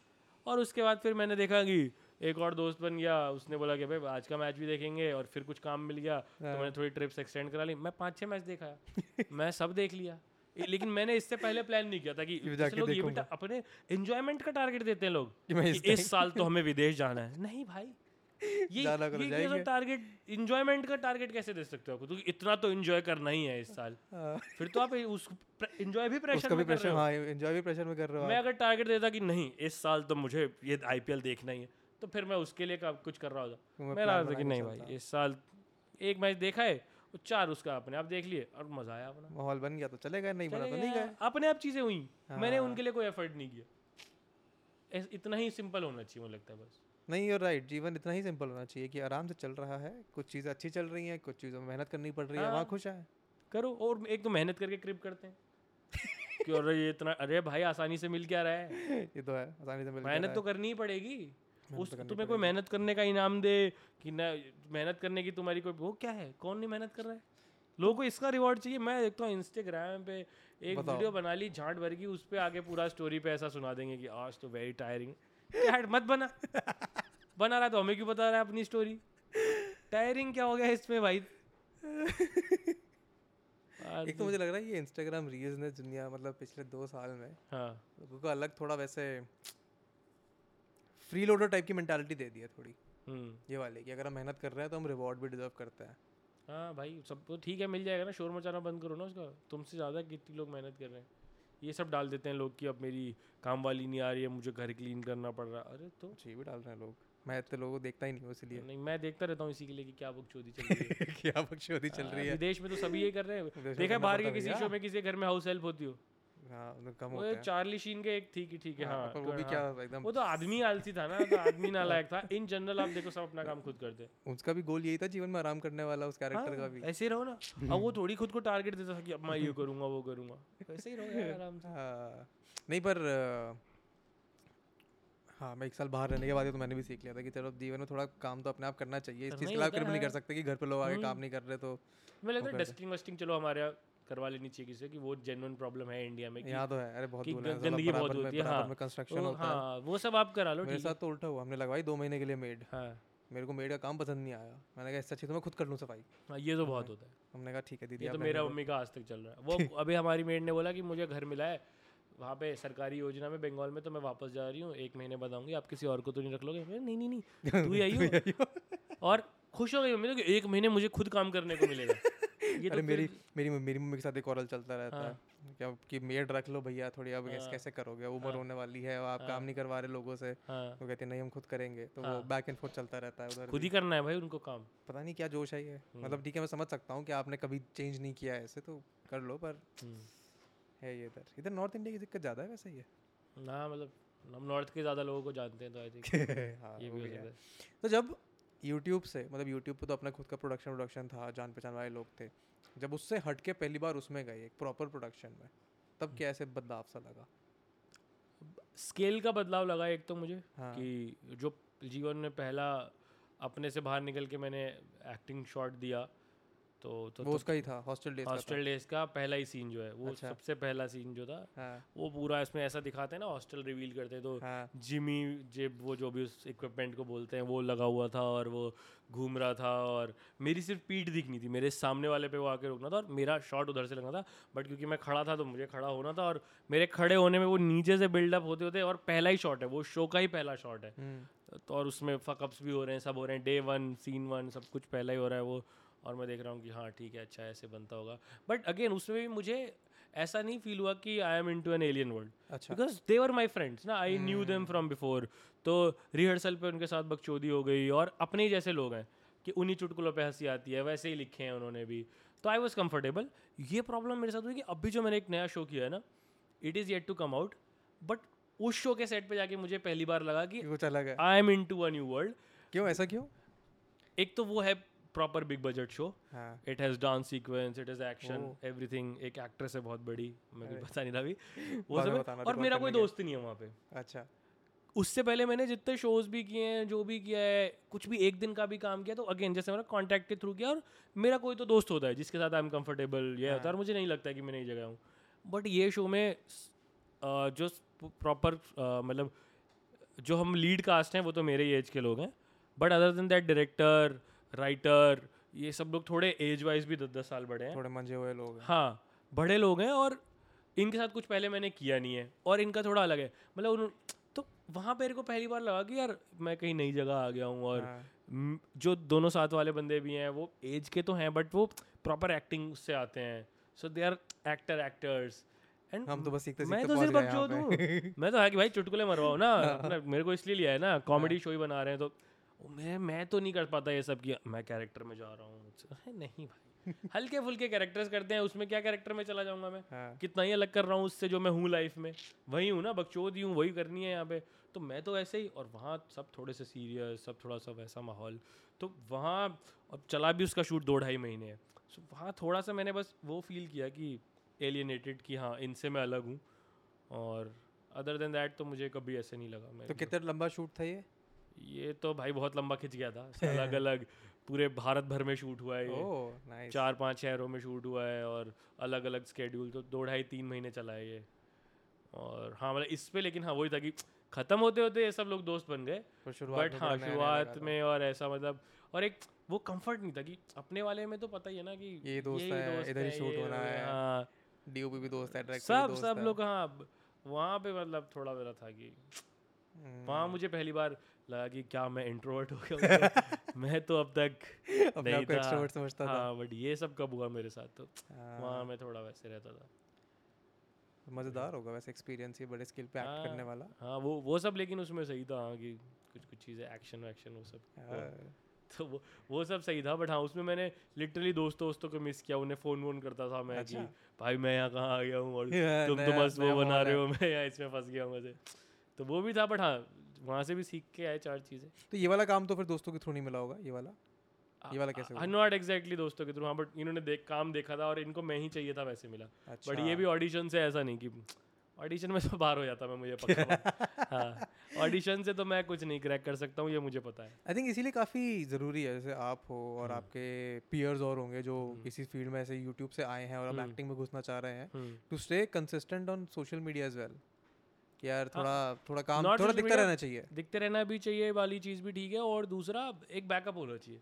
अच्छा हाँ, सिर्फ मेरे को पता ना एक्टिंग ऐसे नहीं मिलेगी, खुद लिख के बना लेंगे, तो वो होना बहुत ज़रूरी है मुझे लगता है। वो मेरे ख्याल से पीस ऑफ माइंड दे देता है कि ठीक है अगर नहीं मिला तो यहाँ पे करते रहेंगे। मैं तो मोस्टली हैंग आउट भी ऐसे लोगों के साथ करता हूँ कि एक जो हॉस्टल में जैसे एक बंदा है लव, वो सिर्फ एक्टर नहीं है, वो ग्राफिक डिज़ाइनर भी है, तो वो मेरी तरह ही चिल है।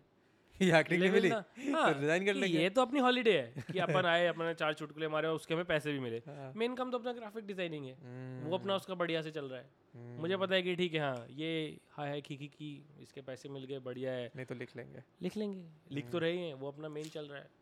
और वो जिस दिन हो जाएगा कि हाँ भाई लोगों को अपने जोक्स नहीं समझ आ रहे हैं, वो तब टेंशन होगा कि हाँ यार अब इसमें सीखने की जरूरत है यार, नोट करने की जरूरत है। और वो मुझे लगता है कि अभी तो चल ही रहा है, इतना बड़ा तो है कि अभी तो हमने कुछ 5-10% ही सीखा है, तो उसमें सीखते सीखते। और मैं जब मैं देखता हूँ अपने से चूतिया लोगों को काम मिलते हुए तो मुझे तो फिर मैं भाई इनको मिल रहा है तो अपने का कभी अनएम्प्लॉयड तो कभी नहीं होंगे। लिटरली हमने एक सेट पे एक एडी को देखा था और वो ऐसे बहुत काम है उसके पास कि यहाँ से पहले 10 बड़े काम करके आया, यहाँ से बाद 10 बड़े काम करना है। तो उस दिन मेरा हो गया कि इसको मिल सकता है तो चला ही एक और ऐसे वो हो गया सेटिस्फैक्शन कि ठीक है इनको मिल रहा है। और सच में किसी को भी अगर ऐसा लगे कि भाई कैसा होगा, तुम देख लो, तुमसे चूतियों को काम मिलते देख लो बस एक बार, तो थोड़ी खुशी मिल जाएगी अंदर से, टेंशन फ्री हो जाओगे यार कि इनको मिल रहा है हमें तो मिलेगा ही मिलेगा। तो व्हेन यू से राइटिंग क्या मतलब है? अपनी वीडियोस की स्क्रिप्ट लिखना, अभी तो शोज की बात करी आपने, वीडियोस की भी लिख रहा हूँ, शोज की लिखता रहता हूँ, मैं तो सब कुछ ही लिख देता हूँ। मैं ऐसे एड्स भी और ब्रांडेड वीडियोस थोड़े लंबे वो भी, और अल्टीमेटली लेकिन हाँ शोज़ वगैरह ही लिखने हैं, शोज़ फिल्म्स तो वो भी लिखने अब शुरू कर दिए हैं प्रॉपरली, टालते मतलब स्टोरीज तो हमेशा से थी कि ये करना है, बट वो होता है ना हमेशा कि ये चल रहा है। और अपना अगेन वही एस्पिरेशनल तो हम है नहीं कि ये बनाना है, ठीक है आज बन जाएगा, आज कल बना लेंगे, बट फिर अब दिया है खुद को टारगेट थोड़ा सा कि नहीं कर लो अभी। मेरे ख्याल से ये भी चीज़ें थोड़ा ऐसे उम्र के साथ ऐसे ठहराव आता है जब जीवन में, हाँ कि अब ठीक है कि अब थोड़ा और कुछ नया ट्राई करते हैं तब हाँ वो है। भी है कि हाँ नया कर लेते हैं हाँ तो वो तो क्या प्रोसेस होता है एक शो लिखने का अगर आपने लाइक आपके पर्सपेक्टिव से? मेरे जो तो मैं तो खुद अभी सीख ही रहा हूँ शो लिखना तो, बट हाँ मतलब उसमें वही होना चाहिए कि आपको स्टार्ट मिडिल और एंड पता होना चाहिए स्टोरी का कि क्या क्या करने वाले हो आप उसमें, क्या क्या दिखाने वाले हो। एंड मतलब ऐसे कैसे पूछना चाह रहा तुम्हें सामने? सवाल ये है कि जब लिखना शुरू करते हो, जैसे मैं जब लिखता हूँ मैं अपने आप को एक राइटर ऐसे मानता हूँ पर मैं जब लिखता हूँ तो मैं स्क्रीन के पर्सपेक्टिव से नहीं लिखता।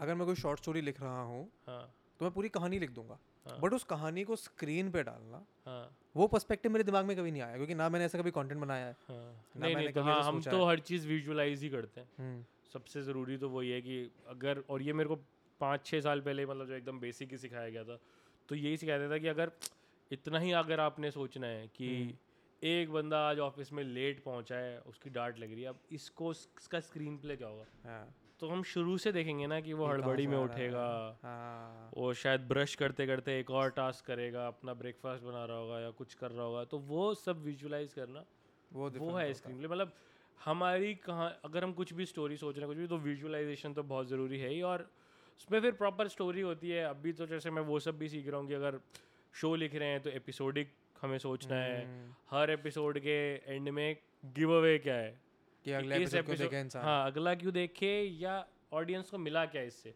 कैरेक्टर्स की अपनी जर्नी सोचना कि ये यहाँ से स्टार्ट करेगा एंड यहाँ जाएगा। और एंड मेरे को बेस्ट चीज़ है कि मैं अपने दोस्तों से ही सीख रहा हूँ ये, एंड वो हम लोग बहुत ज़्यादा सेम पेज पे हैं, वो भी ऐसे ही सीख के आए हैं, तो उनको मेरे को सिखा भी ऐसे ही पा रहे हैं। जो मुझे लगता है बेस्ट टीचर वही होता है कि जो वैसे ही पढ़ के आया जैसे बच्चे को पढ़ना है।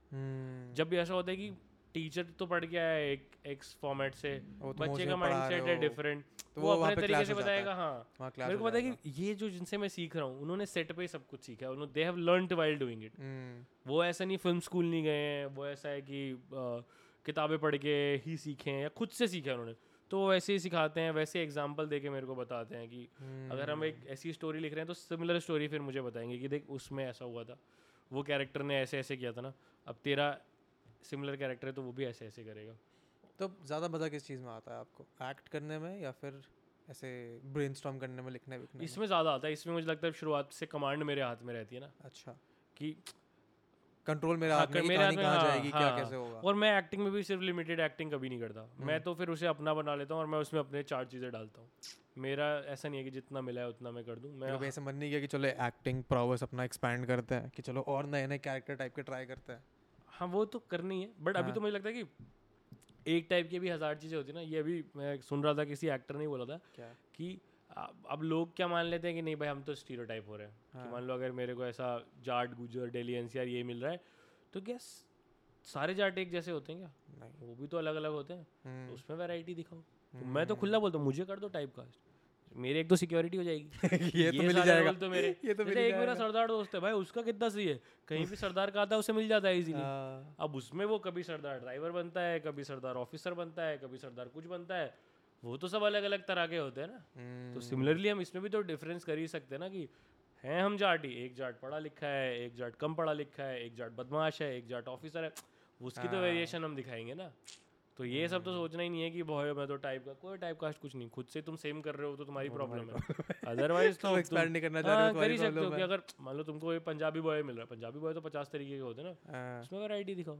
मुझे याद है आई थिंक किसी नॉर्थ कैंपस के कॉलेज में आप दोनों गए थे परफॉर्म करने कुछ, जब पहली बार कभी स्टेज पर चढ़े थे। एसआरसीसी था शायद एसआरसीसी था, क्योंकि वहाँ ऑडियंस मैंने देखा था। हाँ, हो सकता है। कैसा था वो एक्सपीरियंस, पहली बार ऐसे कॉलेज के बच्चों के सामने परफॉर्म? मुझे तो लाइव परफॉर्मेंस मुझे सबसे अच्छी लगती है। हाँ। कि इंस्टेंट रिएक्शन मिल रहा होता है ना। हाँ। और मैं उसको भी बहुत ज़्यादा स्क्रिप्टेड नहीं रखता हूँ, मतलब मेरे पॉइंटर्स होते हैं मुझे क्या क्या करना है, बट मैं ज़्यादा गिव एंड टेक वाला रखता हूँ कि ऑडियंस को जितना इन्वॉल्व रखूँ उतना अच्छा लगता है। तो मुझे तो बहुत मज़ा आता है। अभी वापस से हमने किया था, आई थिंक एक महीना अप्रैल में किया था, और ये लॉकडाउन के बाद हमारा पहला था, तो मुझे तो बहुत मज़ा आया और लोग आए थे, मैं एक्सपेक्ट नहीं कर रहा था। वो एक्चुअली एक इंडिया टुडे का कुछ तो इवेंट था, तो मुझे नहीं पता था हमारे लिए, सुंदर नर्सरी, हाँ, तो मुझे नहीं पता था हमारे लिए कितने लोग आएंगे, तो बहुत सारे आए थे हमारे लिए ही ज़्यादा आए थे।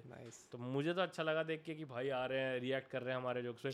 लाइव जो मिलता है वो बेस्ट है, लाइव तो बेस्ट है। यहाँ से जोक मारा, इधर से लाफ्टर आया, पता चल रहा है ये चल रहा है नहीं चल रहा है, और किया वही सब मिडिल क्लास लॉन्डो वाला, वही जोक मारे जो इन जनरल मारते हैं, बट लाइव वो जो मिलता है वो मुझे बहुत सही लगता है। कभी ऐसा नहीं हुआ कि आप बैठे हो सामने ऑडियंस के, जैसे बॉम्बे में या फिर कहीं दिल्ली गुड़गांव में, कि ऑडियंस रिलेट ही नहीं कर पा रही है? कभी नहीं, ऐसा जाते ही नहीं फिर ऐसी जगह। अच्छा, हाँ, खुद से ही मतलब शायद आते ही नहीं है। हाँ, इन्वाइट आया भी नहीं है, आया भी है देखा और मना भी कर दिया कि पता है कि हाँ हमारे लिए कुछ नहीं होगा। रिलेट तो मतलब जब परफॉर्म करते हैं तो करती है। एक बार वैसा हुआ था कि एक बार हमें जब शुरू में 15-16 में हुआ होगा, नए नए फेमस हुए तब तो सब कर देते थे। हाँ, ठीक है, जो आ रहा है सब कर देंगे। तो एक बार किसी ने कोर्ट में बुलाया, रोहिणी कोर्ट में परफॉर्म करने में, तो हमें लगा कि ठीक है लॉयर्स का कुछ होगा फंक्शन। हाँ। और लॉयर्स का ही था, उसकी सारी ऑडियंस लॉयर्स ही, तो हम लॉयर वाला मटेरियल लिख के लेके गए, वो सब हमने किया कि ठीक है ये करेंगे। अब वो वहाँ जाके पता चला कि बहुत ही एक कोई लॉयर है, उसके बेटे की बर्थडे है, उस पर उसने इवेंट रखा है। तो दिन में उसने सब लंच वंच रखा है, अब शाम को उसने स्टेज सब लगी हुई है, वहाँ पे सारे लॉयर्स आएंगे तो उनके लिए प्रोग्राम है। एक हमारा स्टैंड अप है, उसके बाद रागिनी है। हाँ। तुमने कहा ठीक है कर देंगे, हम तो लॉयर्स का ही लिख के लाए हैं, अपना चल जाना चाहिए। अच्छा लॉयर कौन है? ये अपना भाई इंट्रो वैसे दे रहा है, इसके न्यूज़पेपर्स की कटिंग बहुत सारी लगी हुई है, एक दिखा रहा है कि हाँ। तो ये जब केजरीवाल को चाटा मारा था मैं ही था। तो मैंने ही मारा, मैंने अच्छा ये फिर कन्हैया कुमार को एक बार मैंने चाटा मारा है, हाँ ये मेरा तब न्यूज़पेपर में आया था। ठीक है भाई बढ़िया बंदा है, तो उससे बातें। तो अब हम स्टेज पे चढ़े परफॉर्म करने, लिख के ले गए, सब कुछ है, स्टोरी डाल दी, थोड़ा 5-10 अपने बंदे भी आए हैं। हाँ। बाकी लॉयर है। अब उनको हम शुरू कर रहे हैं और साथ में रागिनी वाले अपना स्टेज सेट कर रहे हैं कि मटके रखे जा रहे हैं, उनका वो सब हो रहा है।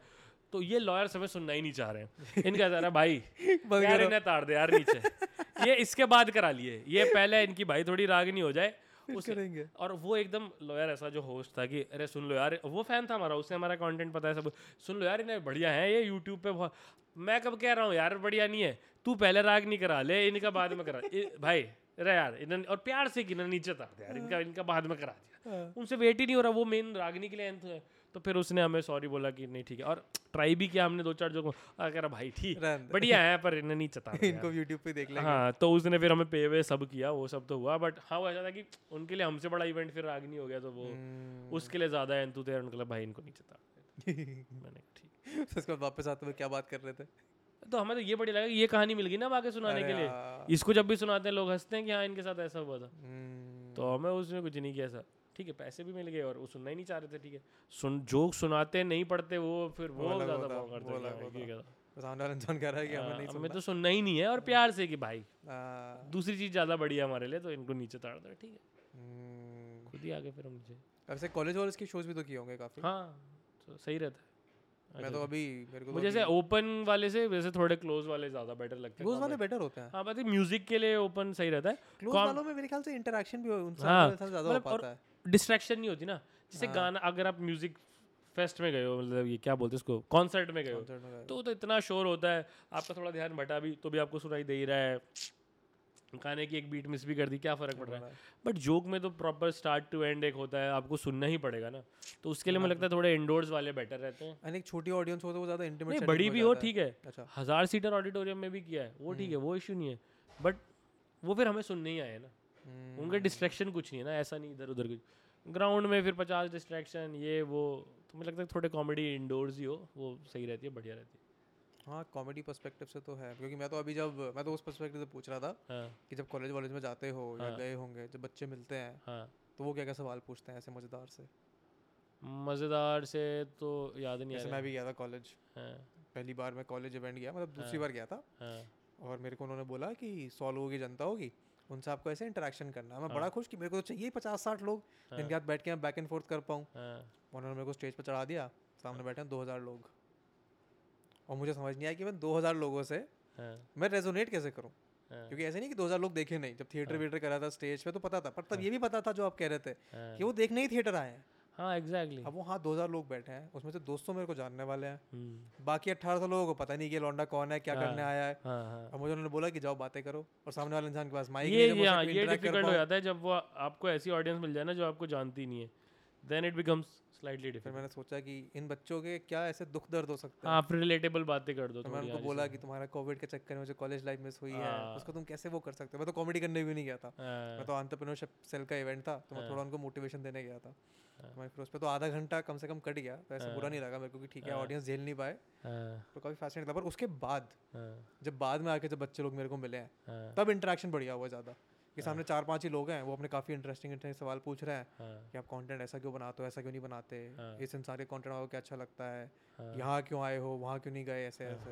तब वो ज़्यादा इंटरेस्टिंग था मेरे को। नहीं हमसे तो ये सब कुछ नहीं पूछते, तो ये चुटकुले सुनाओ वो एक्सपेक्टेशन ही नहीं हुई होती है, वो हमें पहले ही पूरी कर देते, तो फिर ऐसे तो कुछ क्वेश्चन नहीं होते, ये कॉमेडी नहीं हो पाती। कॉमेडी करना भी थोड़ी मुश्किल चीज़ है ऐसे, मतलब मैं तो कोशिश भी नहीं करता। कभी मैंने बीच बीच में ऐसे वीडियो में कभी इम्प्रॉम्प्टू रिकॉर्ड करते हुए यूट्यूब वीडियो पे जोक आ जाए, वो चल जाए तो बढ़िया है, ना चले तो किसी को पता ही नहीं है कि कोशिश कर भी रहे हैं। जैसे कैसे करी जाए कॉमेडी अगर सीखनी हो, अगर वीडियो में थोड़ा ऐसे इंटरेस्टिंग होना हो तो। मेरी तो सारी ऑब्जर्वेशनल ही है, मतलब मेरे को तो कोई ऐसा फॉर्मूला पता नहीं है। मेरे दोस्त हैं बड़े फ़ैन हैं आपके, जो आप शोएब अख्तर वाला करते हो, वो बड़ा मज़ा आता है उनको। वो भी ऑब्जर्वेशन लेना कि उसको देखा, उसका मैंने नोटिस किया कि ये कितना सेल्फ सेंटर्ड इंसान है यार। उसने अभी लिटरली साइमंड्स मरा, उसकी वीडियो डाली, वो वीडियो शुरू होती है उसकी एक यॉर्कर से साइमंड बोल्ड हो रहा है। ये वीडियो तो साइमंड्स के बारे में होनी चाहिए थी यार, ये तेरे बारे में। शेन वॉन की उसने डाली ऐसी ऑबिचुरी वाली वीडियो, और उसने लग बड़ी तारीफ करते थे मेरी बहुत मानते थे मुझे, कई बार बोलते थे शोएब आप बहुत, अरे तेरे बारे में नहीं है यार, ये तो शेन वॉन का वीडियो है उसके बारे में रख। अपने का चलो हाँ, उसके पर्सनैलिटी ट्रेट्स मैंने ऑब्जर्व किए कि ये क्या क्या करता है, कैसे उसको लगता है कि मैं ही सिखा सकता हूँ। मैं तो मैं बस वो ऑब्जर्वेशनल ही है वो भी पूरा, मेरी तो सारी कॉमेडी वही है। ठीक है बढ़िया है। और बताओ और क्या कर रहे हो लाइफ में जो, मतलब अब एंड करते हैं क्योंकि 2 घंटे हो चुके हैं हमको। मैंने चाहता है कि आपको और थोड़ा ऐसे हम दुख दर्द दें आराम से बैठो। और क्या प्लान्स हैं आगे लाइफ में? एक्टिंग ज़्यादा करनी है, राइटिंग ज़्यादा करनी है, इंस्टाग्राम ज़्यादा करना है? इंस्टाग्राम तो बढ़िया चल रहा है, वो तो मुझे लगता है चलता रहे, अच्छा है, उससे इनकम भी अच्छी है और बहुत ज़्यादा टाइम टेकिंग भी नहीं है, स्ट्रेस भी नहीं होता है, उससे करने में कुछ नहीं लगता है। वो अगेन कुछ नोटिस किया, फट से बना दिया, फट से रिजल्ट दिख गया, तो वो तो बढ़िया चल रहा है, डेफिनेटली मैं कंटिन्यू करना चाहूँगा। और शोज़ लिखने, अपने लिए लिखने, मैं ऐसे तो कोई उम्मीद ना रखे कि मैं लिख के 24 साल का लड़का इसे ले लो लिखूंगा, मैं चार लड़के लिखूंगा, दो मैं और राजेश है, दो जिससे हमारी दोस्ती होगी, दो हम उसे ले लेंगे, दो मैं और राजेश।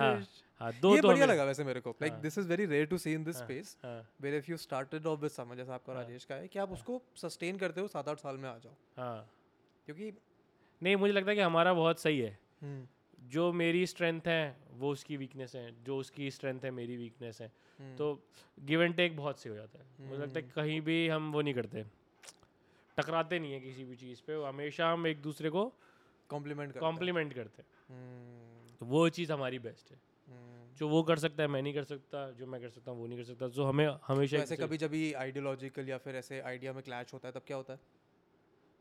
क्लैश नहीं होता, वो दोनों में से कोई एक दूसरे को कन्विंस करता है, वो कुछ बोलता है मैं कुछ बोलता हूँ, मतलब हाँ डिफरेंस ऑफ ओपिनियन होता है, बट हमेशा एक बंदा दूसरे को कन्विंस करता है फिर कि नहीं ये ऐसे नहीं। I think that's a good camaraderie to have in this creative space, क्या आपके पास सामने वाला इंसान भी आइडियाज़ वगैरह बाउंस ऑफ करने को। हाँ हाँ, वो कॉमेडी में मुझे लगता है एक सबसे इंपॉर्टेंट वही है कि अकेले नहीं हो सकती। हाँ, तो सलोनी का ऐसे वो आता है, उसकी अभी टीम अब उसने बनानी शुरू की है, तो एक टाइम पे ऐसा आया था कि नहीं था उसे, और मैंने वही बोला कि ऐसा नहीं है कि you were funny till yesterday and today you are not, कि कल तक मटेरियल था ऐसा थोड़ी होगा आज खत्म हो गया वो, तो that's your personality type, you are funny today you will always be funny, वो तो रहेगा ही, बट वही चाहिए कि बाय बाउंस ऑफ करने के लिए ना मेरे पास वो है, तो उसके बाद मैं हूँ, मैं जितना टाइम दे पाता हूँ, बट फिर मैंने लगा अपना डेडिकेटेड एक सर्कल भी तुम रखो जिनके साथ यू कैन डू इट, जो तुम्हारे जैसे लाइक माइंडेड हो, हम दोनों तो हैं बट मैं और 50 काम कैसे उतना टाइम नहीं दे पाता, तो फिर वो बना रहे हैं, और वो बहुत ज़रूरी है कॉमेडी में ना कि मैं कुछ बोलूँ सामने से कुछ, गिव एंड टेक की है सारी कॉमेडी। हाँ, बिकॉज आप तभी तो टेस्ट कर पाओगे क्या चीज़ चलता नहीं चलता, दी अदर वेज कि आप जाके ऑडियंस के सामने ट्राई कराओ, बट अगर आप 7-8 साल बना के बैठे हुए हो एक आपका रूटीन है जिसको आप इम्प्लीमेंट कर सकते हो। ठीक है परफेक्ट। और कुछ जाते बोलना हो, कुछ सवाल जब आप पूछने हो? सब बोल दिया भाई, 2 घंटे हो गए मुझे, तो अब लग रहा है कि भाई जल्दी बंद करो बहुत ज़्यादा ही बोलिए, जब तक ड्यूरेशन नहीं पता थी वहाँ ठीक है बढ़िया चल रहा है, अब ड्यूरेशन पता चल गया तो कट करो, चलो हो गया। नहीं ठीक है, थैंक यू शुभम भाई, बड़ा अच्छा लगा मेरे को, आप टाइम निकाल के आए, थैंक यू। 2 घंटे आपने बढ़िया गप्पे कहानियाँ सुनाई हमको तो बड़ा मज़ा आया। जय भैया, आपको कुछ पूछना हो तो आप भी पूछ सकते हैं, ये हर पॉडकास्ट में रहता है ऐसे, इधर शॉर्ट ये फॉर सम रीजन ये काफी उनमें होता है जिसमें ऐसे बढ़िया मजा आता है। हाँ, ये उनमें होता है, ये भी वो है रिव्यू है कि ये इधर बैठा था तो ये तो मतलब मजेदार बात हो रही है, अगर ये जाके अंदर चुपचाप बैठ गया तो मतलब मजेदार नहीं हुई है, फिर ठीक है। हाँ, तो ये है, तो जय भैया बैठे हैं तो मतलब बातें बढ़िया मजेदार हुई हैं। ठीक है, चलो इस पॉइंट पे रिकॉर्ड करना हम यहाँ पे।